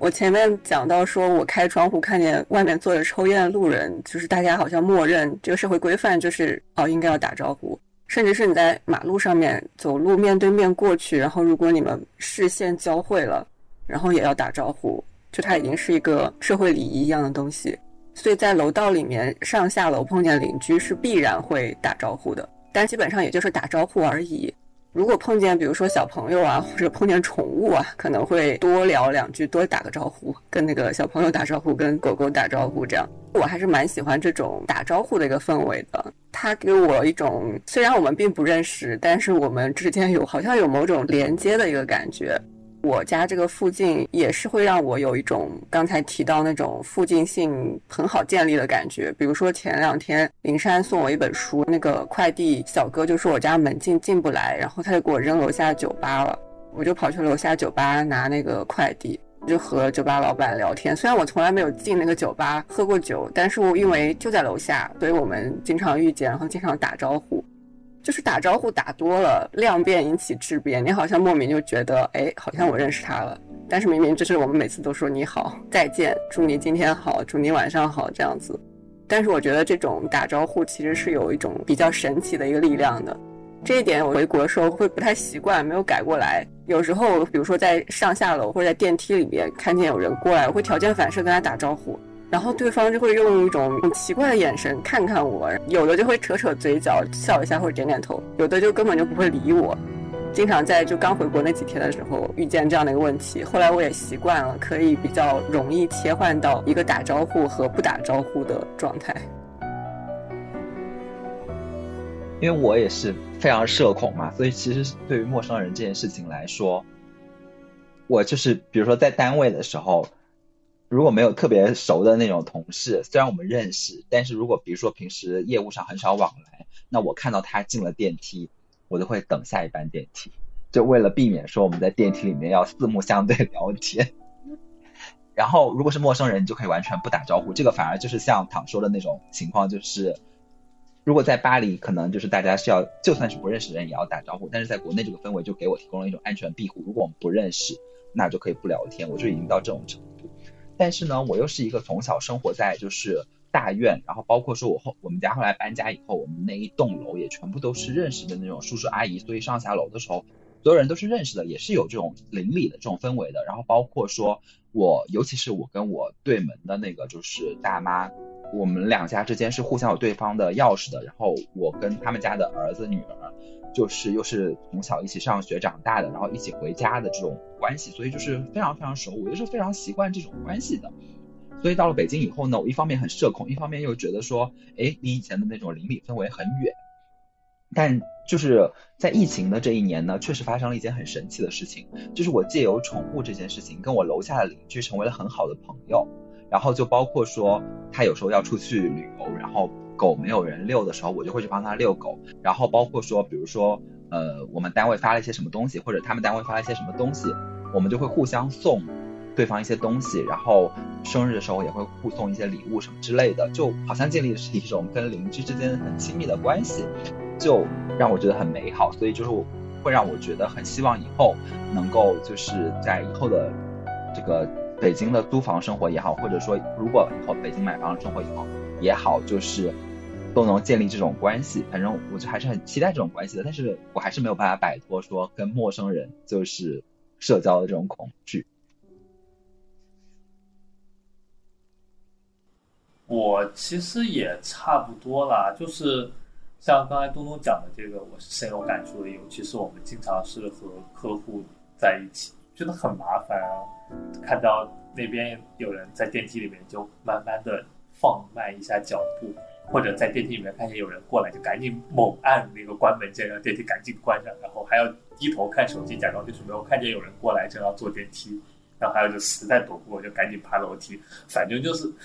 电梯，这是一个非常非常尴尬的情景。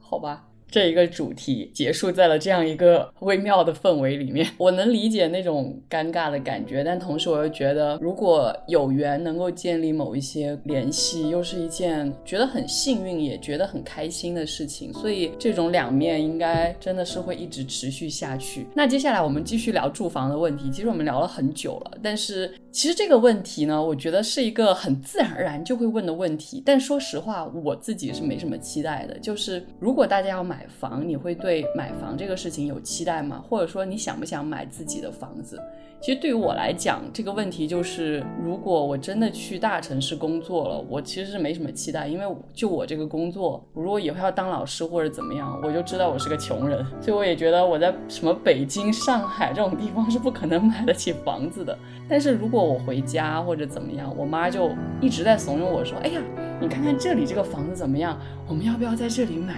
你说，哎呀，你如果回桂林工作，我就可以帮你买这个房，我还可以帮你买辆车。你看你这样多好多好。说实话，有些时刻还是挺有诱惑的，所以很想听听大家对于这件事情是怎么看。那我们从躺开始。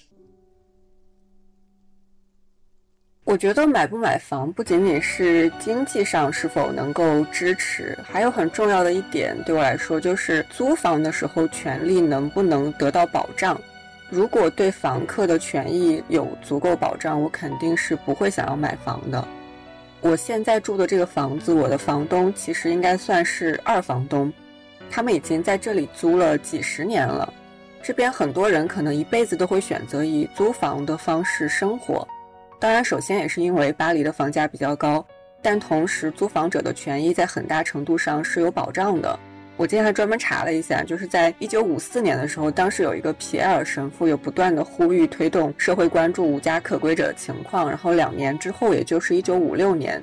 在社会的这种不断推动之下，法国就有通过冬季禁止驱逐房客的条例。最开始的时候是从十二月一号到第二年的三月十五号，再到后来是每年的十一月一号到三月三十一号，这五个月的时间是不允许驱逐租户的。也不允许以断电断水的方式变相驱逐租户。那去年疫情封城期间，政府也是延长了这个禁令，一直到七月份。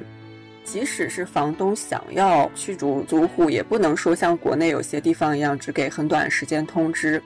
如果想通过司法渠道驱逐住户，整个流程可能要走半年。当然是更不可能自己私下动手赶人的。二零一四年有一个新的规定，是说如果房东不遵守法律程序，强行驱赶租户，最高可以要有三年的有期徒刑，然后还要罚款三万欧元。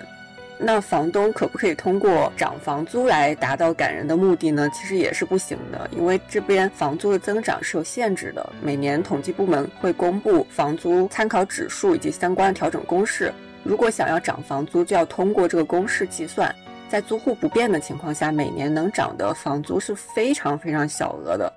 当然，如果租户变更，这个时候涨房租也不能漫天要价，同样是要有一个区间的。如果房东可以随便涨房租，那其实也很难想象在这边租房住个几十年。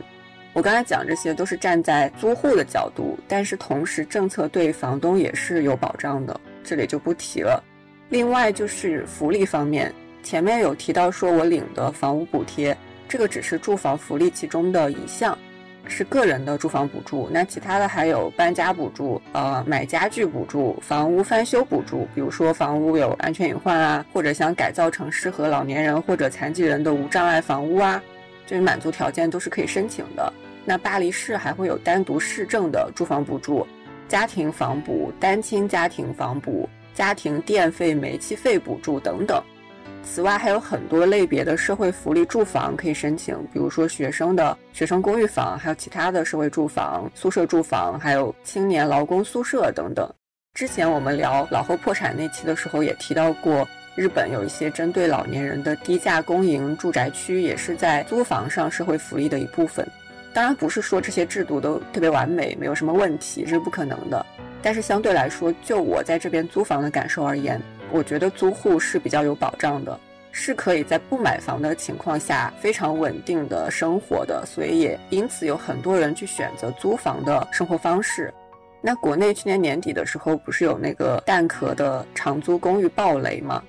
其实除了抨击这种商业模式，可能还需要讨论租赁行业的监管、租赁市场规范、对双方权益的制度性保护等等。很多时候，国内也不是没有相关的制度，但是在落实过程中间存在非常非常多的问题。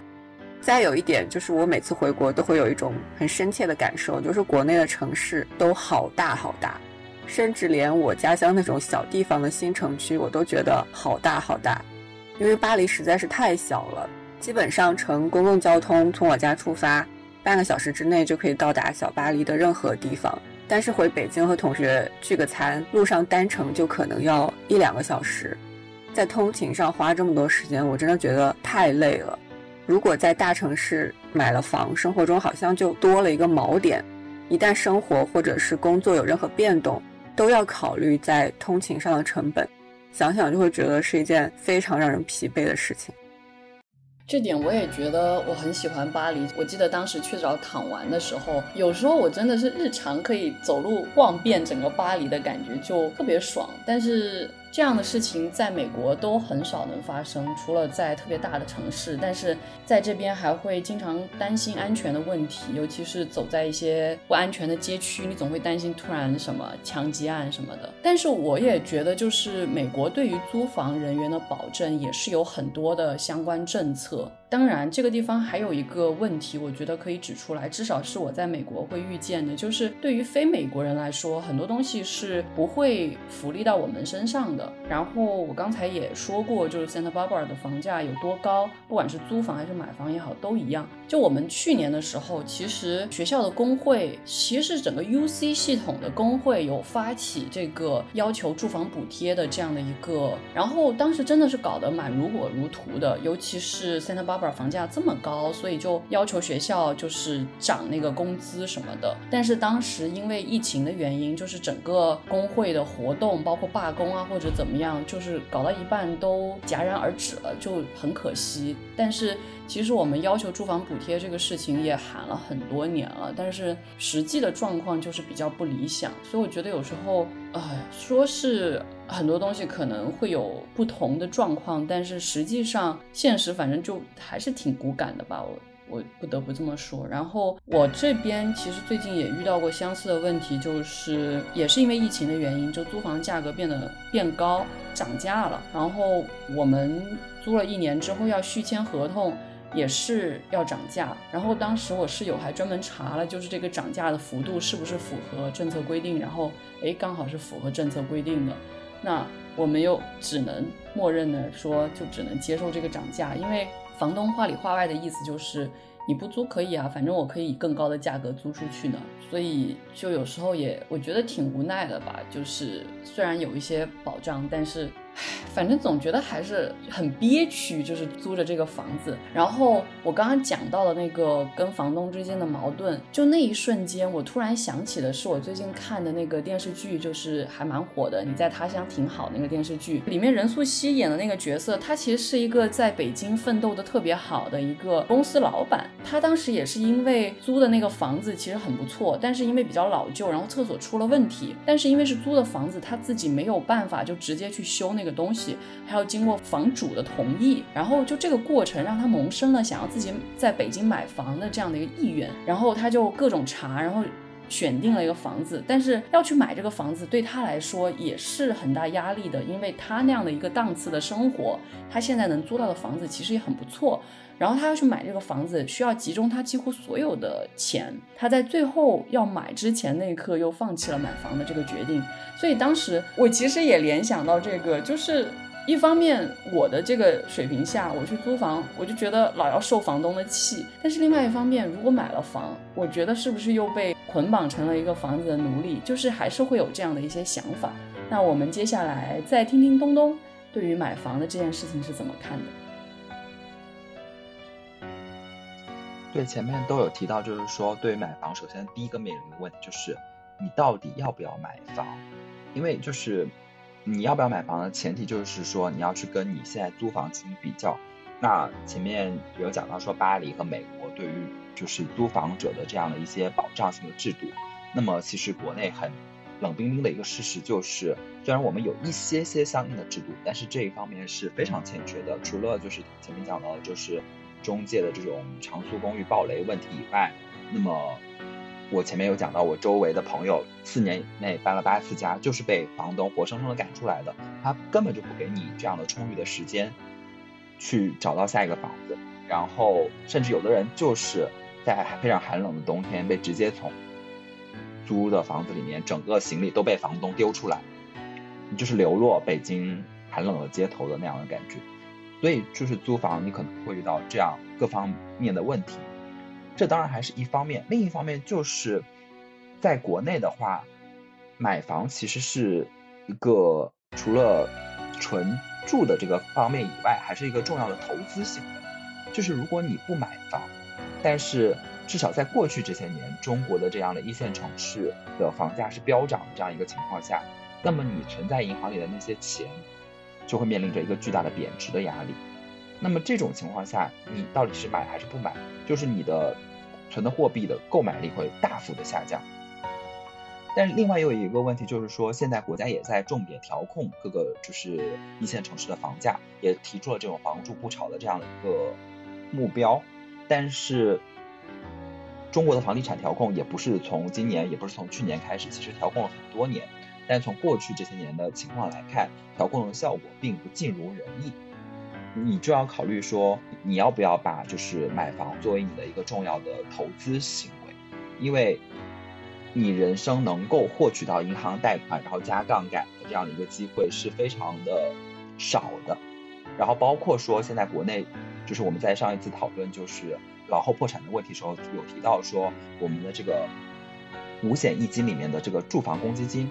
你每一个月就是你的工资里面会扣缴一部分，然后公司会帮你扣缴一部分，它都会缴存到那个住房公积金的账户里面去。那么当然，现在这个住房公积金现在是可以提取一部分用来租房的，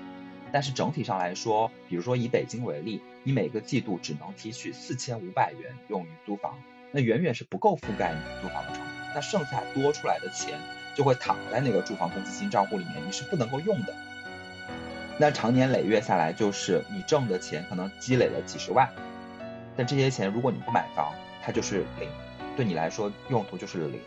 所以这些都是你要去实际考虑的问题，所以就会变成说你要去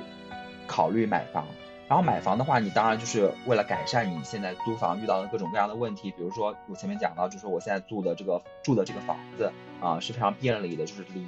地铁非常的近，然后也相对比较市中心。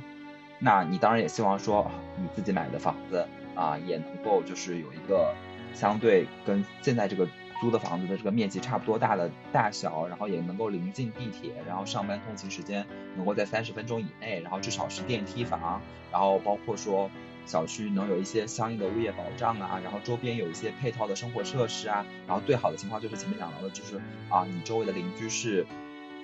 能够相对来说比较跟你。能够有交流的啊这样的一些情况，那现实的情况就是，如果满足上面提到的这些条件，那么在北京的话，大致上，如果比如说你要做到上班通勤在三十分钟以内，你基本上就是要买北京三环以内或者四环以内的房子，然后且靠近地铁，那这个价格的话，即使你不考虑学区房的因素，可能单价也在八万以上。然后如果比如说你考虑面积的话，就是我现在租的这个房子大概在七十平左右。那八万乘七十平，那就是接近六百万的一个价格。那这样的话，你的首付可能就要在三百万左右。那么你三百万左右，对于自己来说，你要掏这么多钱出来，肯定是不太现实的。那你就要考虑说，所谓的国家提出来说掏空六个钱包，就是你的钱包，然后父母的钱包这样的一个情况。然后如果你有伴侣的话，你是伴侣的钱包，然后加上伴侣父母的钱包。那现在在对我来说，如果我要买房，那我靠的只能是三个钱包，然后除此以外，就是你还要考虑到就是贷款，你每个月要还贷款的这个压力，就是比如说刚刚前面提到，你如果六百万，你付了三百万首付，你还要贷款三百万，那么贷款三百万的话，现在随着这个就是商业贷款利率走高的话，你如果要贷三百万的话，每个月要还的这个钱就是大概在一万八左右，就算扣除掉你的公积金缴纳，就是可以帮你还的那一部分。那你每个月还要还一万二，然后这个情况下，可能比如说你买的那房子不能立即住进去的话，你同时还要租房，那么这样的话就是你的负担就会非常非常的重，然后也会存在着说，躺前面讲到的，如果你一旦决定买下来这个房，那么就会成为一个锁住你的一个东西。一旦你比如说换工作了，那么原来比如说你是按照通勤时间三十分钟设计的，或者说考虑的买房，但一旦你换工作了。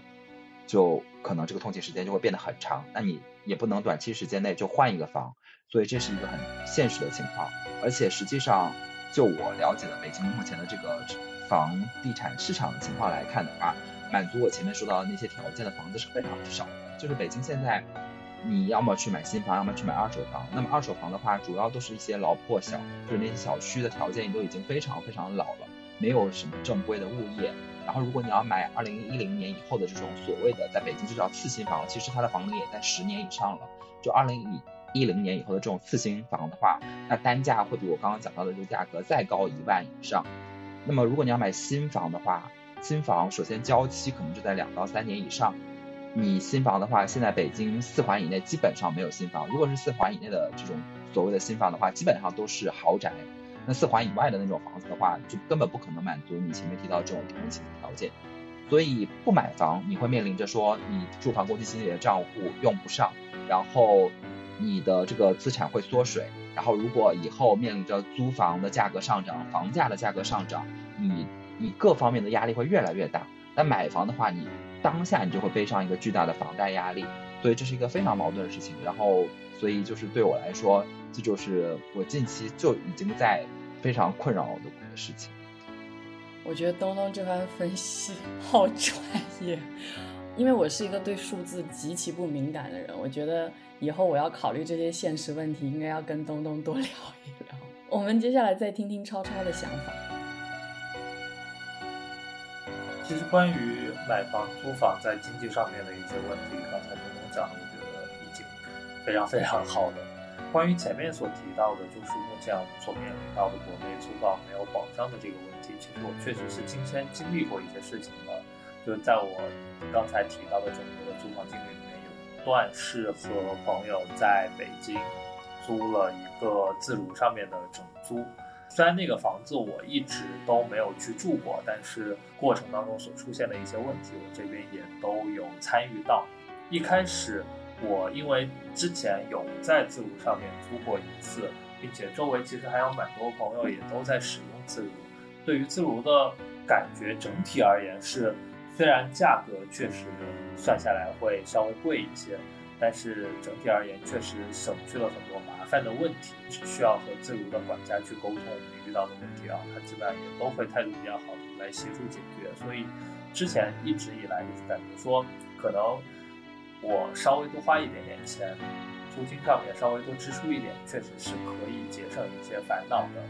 但是第二次，就是我说的这一次的自如的租住体验，其实就不是特别的好。那当时是整租的一个比较老旧的房子，这个房子前后出了还蛮多问题的。住进去之后，一开始是下水管道堵塞。然后这个其实应该是交割的时候就应该确认好的事情，最后给到我们之后才住进去几天，然后就出现了这个问题。包括呃自如保洁的阿姨也提到了说出现了这个问题，但最后自如这边也没有给予我们任何的赔偿。然后洗衣机是有问题的，洗衣机当时住进去的时候的洗衣机里面出现了发霉的情况，一丢进去之后出来是脏的，然后。等了一段时间之后，自如协助我们去更换了一台洗衣机，但更换过来的洗衣机仍旧是有问题。到第二次更换才解决，这个中间其实又拖了一段时间。然后网也出了一次问题，就前前后后出了这么多的问题，但是我们没有任何的办法去给自如说投诉啊，或者什么样，或者获取赔偿等等。自如这边也没有给予我们任何赔偿的措施。那这个过程其实让我觉得还蛮挫败的，就是我当时是认真的去搜了一下，就是如果我对于自如的服务不满意，我可以有什么途径去维护自己的权益？首先，在自如平台上面去对管家投诉，其实是没有任何效果的，自如基本上不太处理这些东西，除非是特别严重的问题。那如果要在自如平台之外去找投诉的渠道的话，基本上也没有什么有效的投诉渠道。可以选择在类似黑猫这样的消费者维权的平台上面去把遇到的问题进行曝光。那获得了一定的曝光量之后，可能自如那边他们会主动来联系你去解决这个问题。但这个其实效率是比较低，而且就是取得成功的这个概率，就你也不知道自己的问题能得到多少的曝光，所以其实也不太好说。相应的周期也会比较长一点。那除此之外是真的没有办法。所以自如这个我付出了更多的服务费，但实际上也没有获得相应的服务多大的提升。其实这个是还蛮挫败的，就是确实在目前的这个租房市场上面就没有一个行之有效的途径可以有效的解决这些问题。超超又聊回租房去了，我觉得确实租房可能是我们现在我们几个人都在面临的比较重大问题。不过聊回买房的话，大力会想要买房吗？我觉得买房这个想法本身就离我现在的状况比较遥远吧。但是如果，嗯，比如说，呃，我现在面临一个稳定的工作，可能我也不会优先考虑买房。嗯，我会觉得，嗯，可能我谈的比较飘吧。就我会觉得买房在我的想法当中会是一个很很大的、很明确的我要稳定下来的信号。可能买房之后，比如说我背上房贷，或者我支出了非常大一笔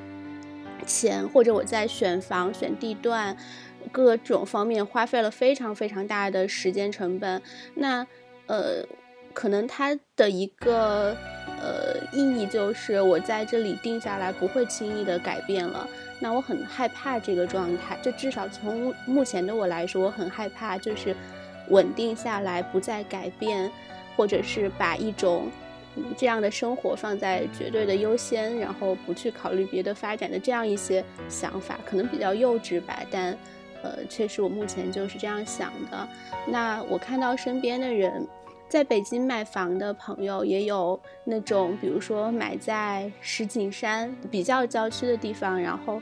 他工作可能就得在工作的旁边再租一个房，这样子就作为一个投资。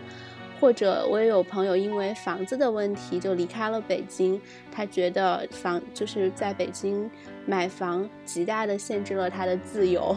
其实我比较能理解这样的想法了。然后也有就是买了房，也在掏空了父母和自己的三个口袋，买了房之后就必须和父母一起，就是父母也来北京住这样子。虽然父母在老家也有房，但是因为这个房是父母帮忙买的，所以就是得听父母的话，这种感觉 就不得不，呃，也也得忍受和父母住在一起，然后也有常常会听到一些抱怨这样子的，所以我觉得可能问题很多方面吧。嗯，我是觉得我听到的故事也跟刚刚大力说到这些非常相似，就是自己身边朋友有买房的，可能很多时候。都是在父母的资助下买的，那包括自己就是伴侣的这边父母资助下买的，然后就有很多需要协商的问题，甚至怎么装修都可能需要受到父母啊，包括家公家婆的限制，就挺麻烦的。听着，反正可能真正买房的那一天，有很多就是像刚刚东东说到的现实问题都需要考虑。但不管怎么样。我觉得我们每个人心里面可能都会有一个对于自己理想的住房的这样的一个期待。我其实想到这个问题，是因为我真的非常喜欢看，就是那个外滩画报出的那个一条，应该怎么叫，就是自媒体吧，可能。然后他们经常拍那种各种理想住房的那种小视频，哦，我就看了那种什么在云南的乡间，然后建了一个。几百平的这种房子，然后跟自然相融，哎呀，我真的是非常的羡慕。就可能这是我理想当中的一种住房。但是其实我可能在节目里面提到过很多次，我是不愿意住在比较农村的地方，或者说比较乡下的地方。像我现在住 Santa Barbara，我真是日常跟躺抱怨，就是多么羡慕他在巴黎，因为我们这里就是这个地方基本上没有书店，然后呢，你想逛的话要开车二十三十分钟才能到一个算是有商场的一个街区。然后很多店都没有，Santa Barbara 没有优衣库，没有无印良品哦。不过无印良品已经退出美国市场了。但是就这些基本的品牌都没有，也是让我觉得挺抓狂的。所以可能那种乡间的理想住房，只是觉得可以去旅游一下的地方，但是我不愿意一直住在那里。像我以前可能节目里面也有提到过的一对夫妇，就是我的之前的一个老师。然后他们是住在 Denver，然后他们在 Denver 的 downtown，就是市区里面有一套小房子，就只有一房一厅。然后他们在 Denver 的一个怎么说，一个旅游区的地方。又有一套小房子，也是一房一厅，哇，那个地方真的是，因为是一个叫 resort，就是一个怎么说旅游区、一个度假区的一个地方。然后他们那个房子真的是一望出去就是雪山。我刚好是在冬天十二月份的时候去他们那里玩过一下，那个感觉真的太好了，就是起床落地窗一看出去雪山，天呐！这这这是我理想住房的一部分，就是如果我也能像这对夫妇，我觉得很难，这对夫妇一样能够住到这样的一个房子里面，然后可能每个地方房子也不大，就一房一厅，但是能有这样的一种选择的话，天哪，太理想！可能在我心里面，理想住房还有一些我在之前节目也不断提到过的，就我很喜欢高的天花板，高的天花板之后可以有从天花板到地板的这么一个书架。可以摆满了书，然后有可以有小楼梯爬上去，可能还可以，我我也很喜欢买手办，可以让我放放高达，放放这个龙猫什么乱七八糟的。哇，我觉得可能如果去想象一个理想住房，我没有对于一个装修的完整的想象，但是对于一些角落，对于一些布置，我可能有一些特别执念的东西。这大概是我自己能想象到的理想住房的一些模样。那我想再问问躺。有什么样的想法呢？我记得之前周杰伦有一次上康熙，然后就说他买了一栋楼，让他的朋友们都搬进来住，大家都住一起这样。我就觉得啊，我怎么没有周杰伦这样的朋友呢？就是也蛮希望说能够和朋友们住在附近的，以后老了打牌什么的就都很方便。那如果说不考虑任何现实因素，自由选择。我觉得其实住在欧洲是蛮不错的，因为欧盟各国往来很方便，不同国家、不同城市有都有不同的面貌，有很多值得看的地方，而且环境啊、气候啊也很舒服，天就是很蓝很蓝。前面林珊有讲到说北京，然后还有塞纳巴巴尔都很干什么的，这边就是那种温带海洋性气候，就是非常舒适的一种气候，而且很多地方都是有社区感的。就在步行范围内，也是基本可以满足生活的各种需要，以及刚才有提到那种邻里的附近的感觉。那如果可能的话呢，一年最好也是有几个月可以去其他地方住一段时间，拉美啊、日本啊什么什么的。那如果是房子内部的话，我是希望可以有很大的窗子和很大的桌子，就是可以双手伸直趴在桌子上那种。然后直接拿那个书架墙溜边儿，也不用分单独的书房啊什么的。就等一下，我现在突然觉得我们的胆子好像有点 太小了。这一题它不是一道做梦的题目吗？我看提纲就发现我们大家都写的差不多，我们的梦都好卑微啊，就是都没有人说住个城堡啊，就连别墅都没有人讲。天哪！如果如果可以自由选择，不考虑任何因素，我希望住在哈尔的移动城堡，或者星际牛仔的飞船，或者神秘博士的塔迪斯里面，就 也不用搬家，就想去哪里就去哪里。哇，我觉得我赢了，请大家开始你们的畅想。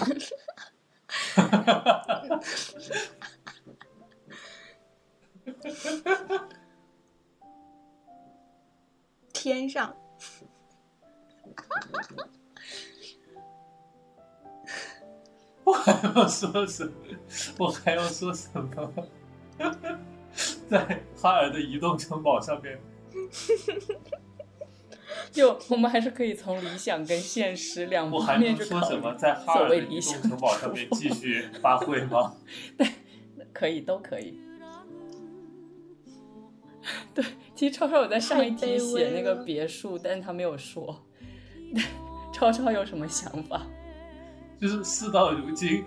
我再看一下，就是我一开始想的那些和他的那些都情报比起来不值一提，我不好意思讲出来了。都，我的要求好简单啊，就是市中心便利的一个房间就好了。天哪！我现在觉得我实在是太 low 了。我可以在我的城堡里面给你们分一个房间，有空的时候就过来玩，好吗？人家周杰伦好歹买一栋楼，每人住一个房子，你才给我们一个房间，你真是太 有城堡哎，我还会动的城堡哎，分给我吗？你这样想的话，那飞船上我就不给你留位子了。既然你这么嫌弃，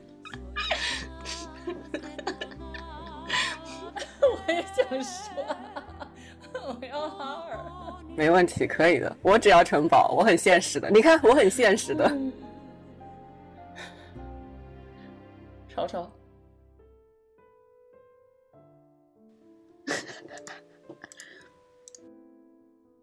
这个现实的理想住房，OK，相对现实的理想住房，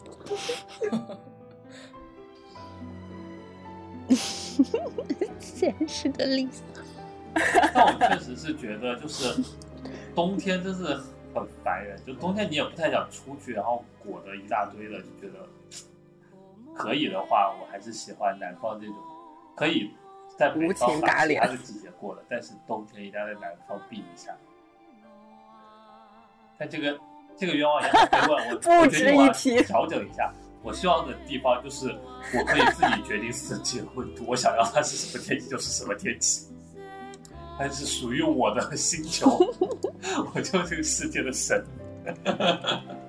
这样有没有好一点？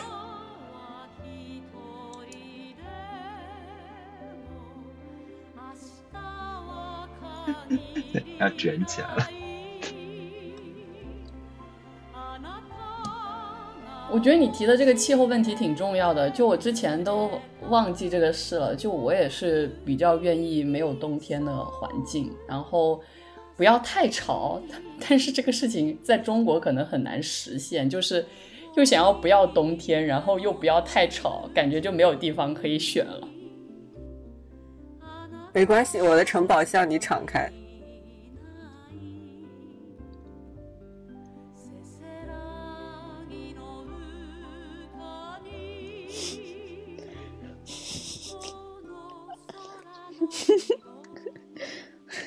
你的快乐星球是吗？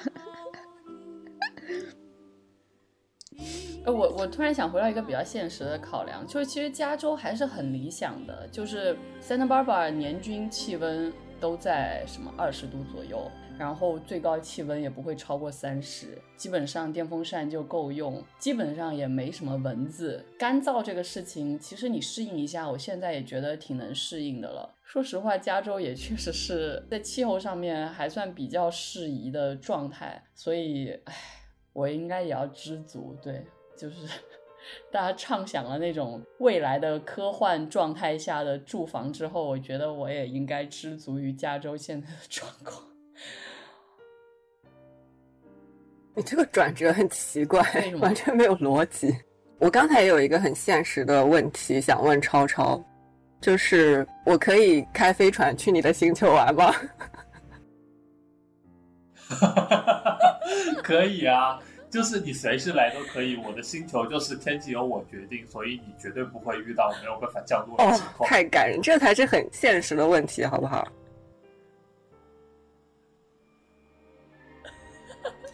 而且我的星球上面还有虫子。哦，我现在住在中山，就是虽然冬天是没有了，然后潮湿我也可以接受，但虫子真的非常多。就你想啊，开个窗户，就是我也老是有觉得虫子跑进来。你家有飞天大蟑螂吗？哦，有啊，当然有啊，飞天大蟑螂、飞天大蛾子，还有飞天大蜜蜂，乱七八糟玩意儿特别多。哦，我要给你们讲一个我最近的奇遇，就是 虽然有一点岔题，就是有一天，就有一有一天晚上三点钟的时候，我感觉有蚊子咬我，然后我就打开了手机的闪光灯，然后我就看到我的天花板上有一个好大的黑影子在飞，在盘旋。我就在想说，根据近大远小的原则，这个蚊子也太大胆了，未免离我的闪光灯这么近。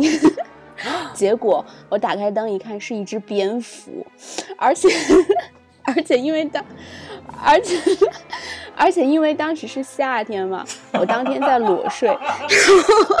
那个我当时的那个心情就是蹦起来穿衣服的心情，就感觉在扫黄现场，然后然后给我吓的，但但是但是我把那个嗯、呃窗户打开之后，那个蝙蝠就很聪明的就飞出去了。然后我就在想说，蝙蝠的那个声呐系统是好用呀，就后来发现是从那个空调的那个洞钻进来的，就是排排气的那个有一个，就是空调的那个管子有一个洞是和外面通着的，然后把那个洞塞进来之后就塞起来之后就说起那个。空调的洞，我们家以前我小时嗯候家里面闹过老鼠，有一阵子就是也是因为那个空调的洞的原因，然后就觉得很可怕，因为那老鼠感觉无处不在，然后就会想到很多恐怖的事。我想说，就是呃，让我就是心理建设接受这一切的是张桂新的小说，就是还有黄锦书的小说，就是看了他们的那种生活状态之后，我就觉得，嗯，人和动物还是一种共生的关系，不应该 就是大惊小怪的。而且跟什么蜥蜴比起来，我刚想说这个事情，就是我一切对于人与自然都处在一种想象的状态，实际上我是一个挺不需要自然的人。哦，真的吗？真的吗？那你前面不是说你的房子的好处就是离海近吗？海就是自然的一种。对啊，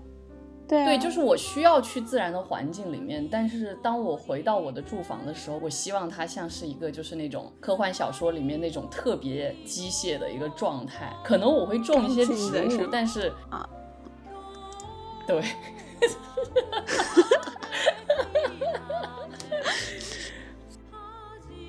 哈尔的移动城堡，其实我很怀疑，就是哈尔的移动城堡并没有讲那些很现实的问题，就是其实哈尔的移动城堡并没有很干净。然后我在想说，其实应该什么虫子啊？我不想跟一个在看哈尔的移动城堡的时候想这些很现实的问题的人讲话。我的塔迪斯里也没有你的位置了。被朋友排除在了他的一栋楼之外。完蛋了。我们稍微拉超超的星球也和你断交了现实的状况怎么样？东东靠你了。是就天马行空的想象，我觉得我已经卷不下去了。就是，那谁不是希望超魔幻，然后就是随处可居，然后就是想去哪里就去哪里？但如果是现实的，就是考量因素的话，就大家都有讲到说，居住在就是气候比较适宜的地方。但是对我来说，虽然我很社恐，但是我还是会把居住环境里面就是社交关系放在第一位。这也是很重要的，就是为什么我现在仍然选择留在了北京的这样一个重要的原因，因为是因为我的大部分的社交关系都在北京，然后我不想离开这样一个环境去建立更多的新的社交关系，这对我来说太难了。我只想和现有的这些关系维持好联系就可以了。然后第二个就是说我希望居住在一个有邻里关系的这个社区里面，因为我现在再一次体会到了我从小熟悉的那种邻里之间，你送我一些东西，我送你一些东西，然后互相羁绊、互相帮忙的那种非常美好的感觉。我就是很希望有这样的关系，但是具体到就是房子的话，我倒没有那么多诉求，就是觉得说，当然前面在讲买房的时候，我提到了一些具体的要求，但如果是房子本身的话，我觉得对我来说够住就可以。然后其他方面的话，当然就是如果它新一点，然后没有那些前面提到的虫的问题啊，然后没有隔音的问题啊，这些对我来说就 OK 了。就是我觉得是周遭的环境对我来说比较重要。然后我当然就希望可以和带朋友们住在一起啊，就是这样子。其实我也真的蛮怀念，就是我为什么还想回北京的一个很重要的原因，就是因为我觉得我很多朋友都在北京，或者说北上广，就是这几个大城市里面有很多自己原本建立的社交关系，就觉得很不舍得。所以可能我这一点我真的很赞同东东的想法。那我们再来听听大力又有什么样的想法，请从哈尔的移动城堡里面走出来，看看现实的状态。嗯，其实刚刚大家讲的那些我都很同意，但是我突然意识到，就是我从来没有去想过这方面的事情。有一次我和我同学聊天的时候，他就突然跟我抱怨说，他来北京工作了之后，才发现生活的环境是那么逼仄，因为他之前对于在一个大城市工作的想象是，可能因为他是双鱼座，比较爱幻想，所以他他对一个一个大城市的生活想象是由。那个《爱情公寓》和那个《Friends》那样的剧给提供的，就是可能 大家都住在一个大的房子里，然后大家都是朋友，然后就串整天就串门儿，然后感觉也非每天下班都有可以聊的东西。然后她发现她在北京根本过不上这种生活。她和她的男朋友虽然都在北京，但是相隔半个城市之远，见一次面要来回车程要两个小时。然后，所以即使在北京，也仍然在网恋。那 我觉得，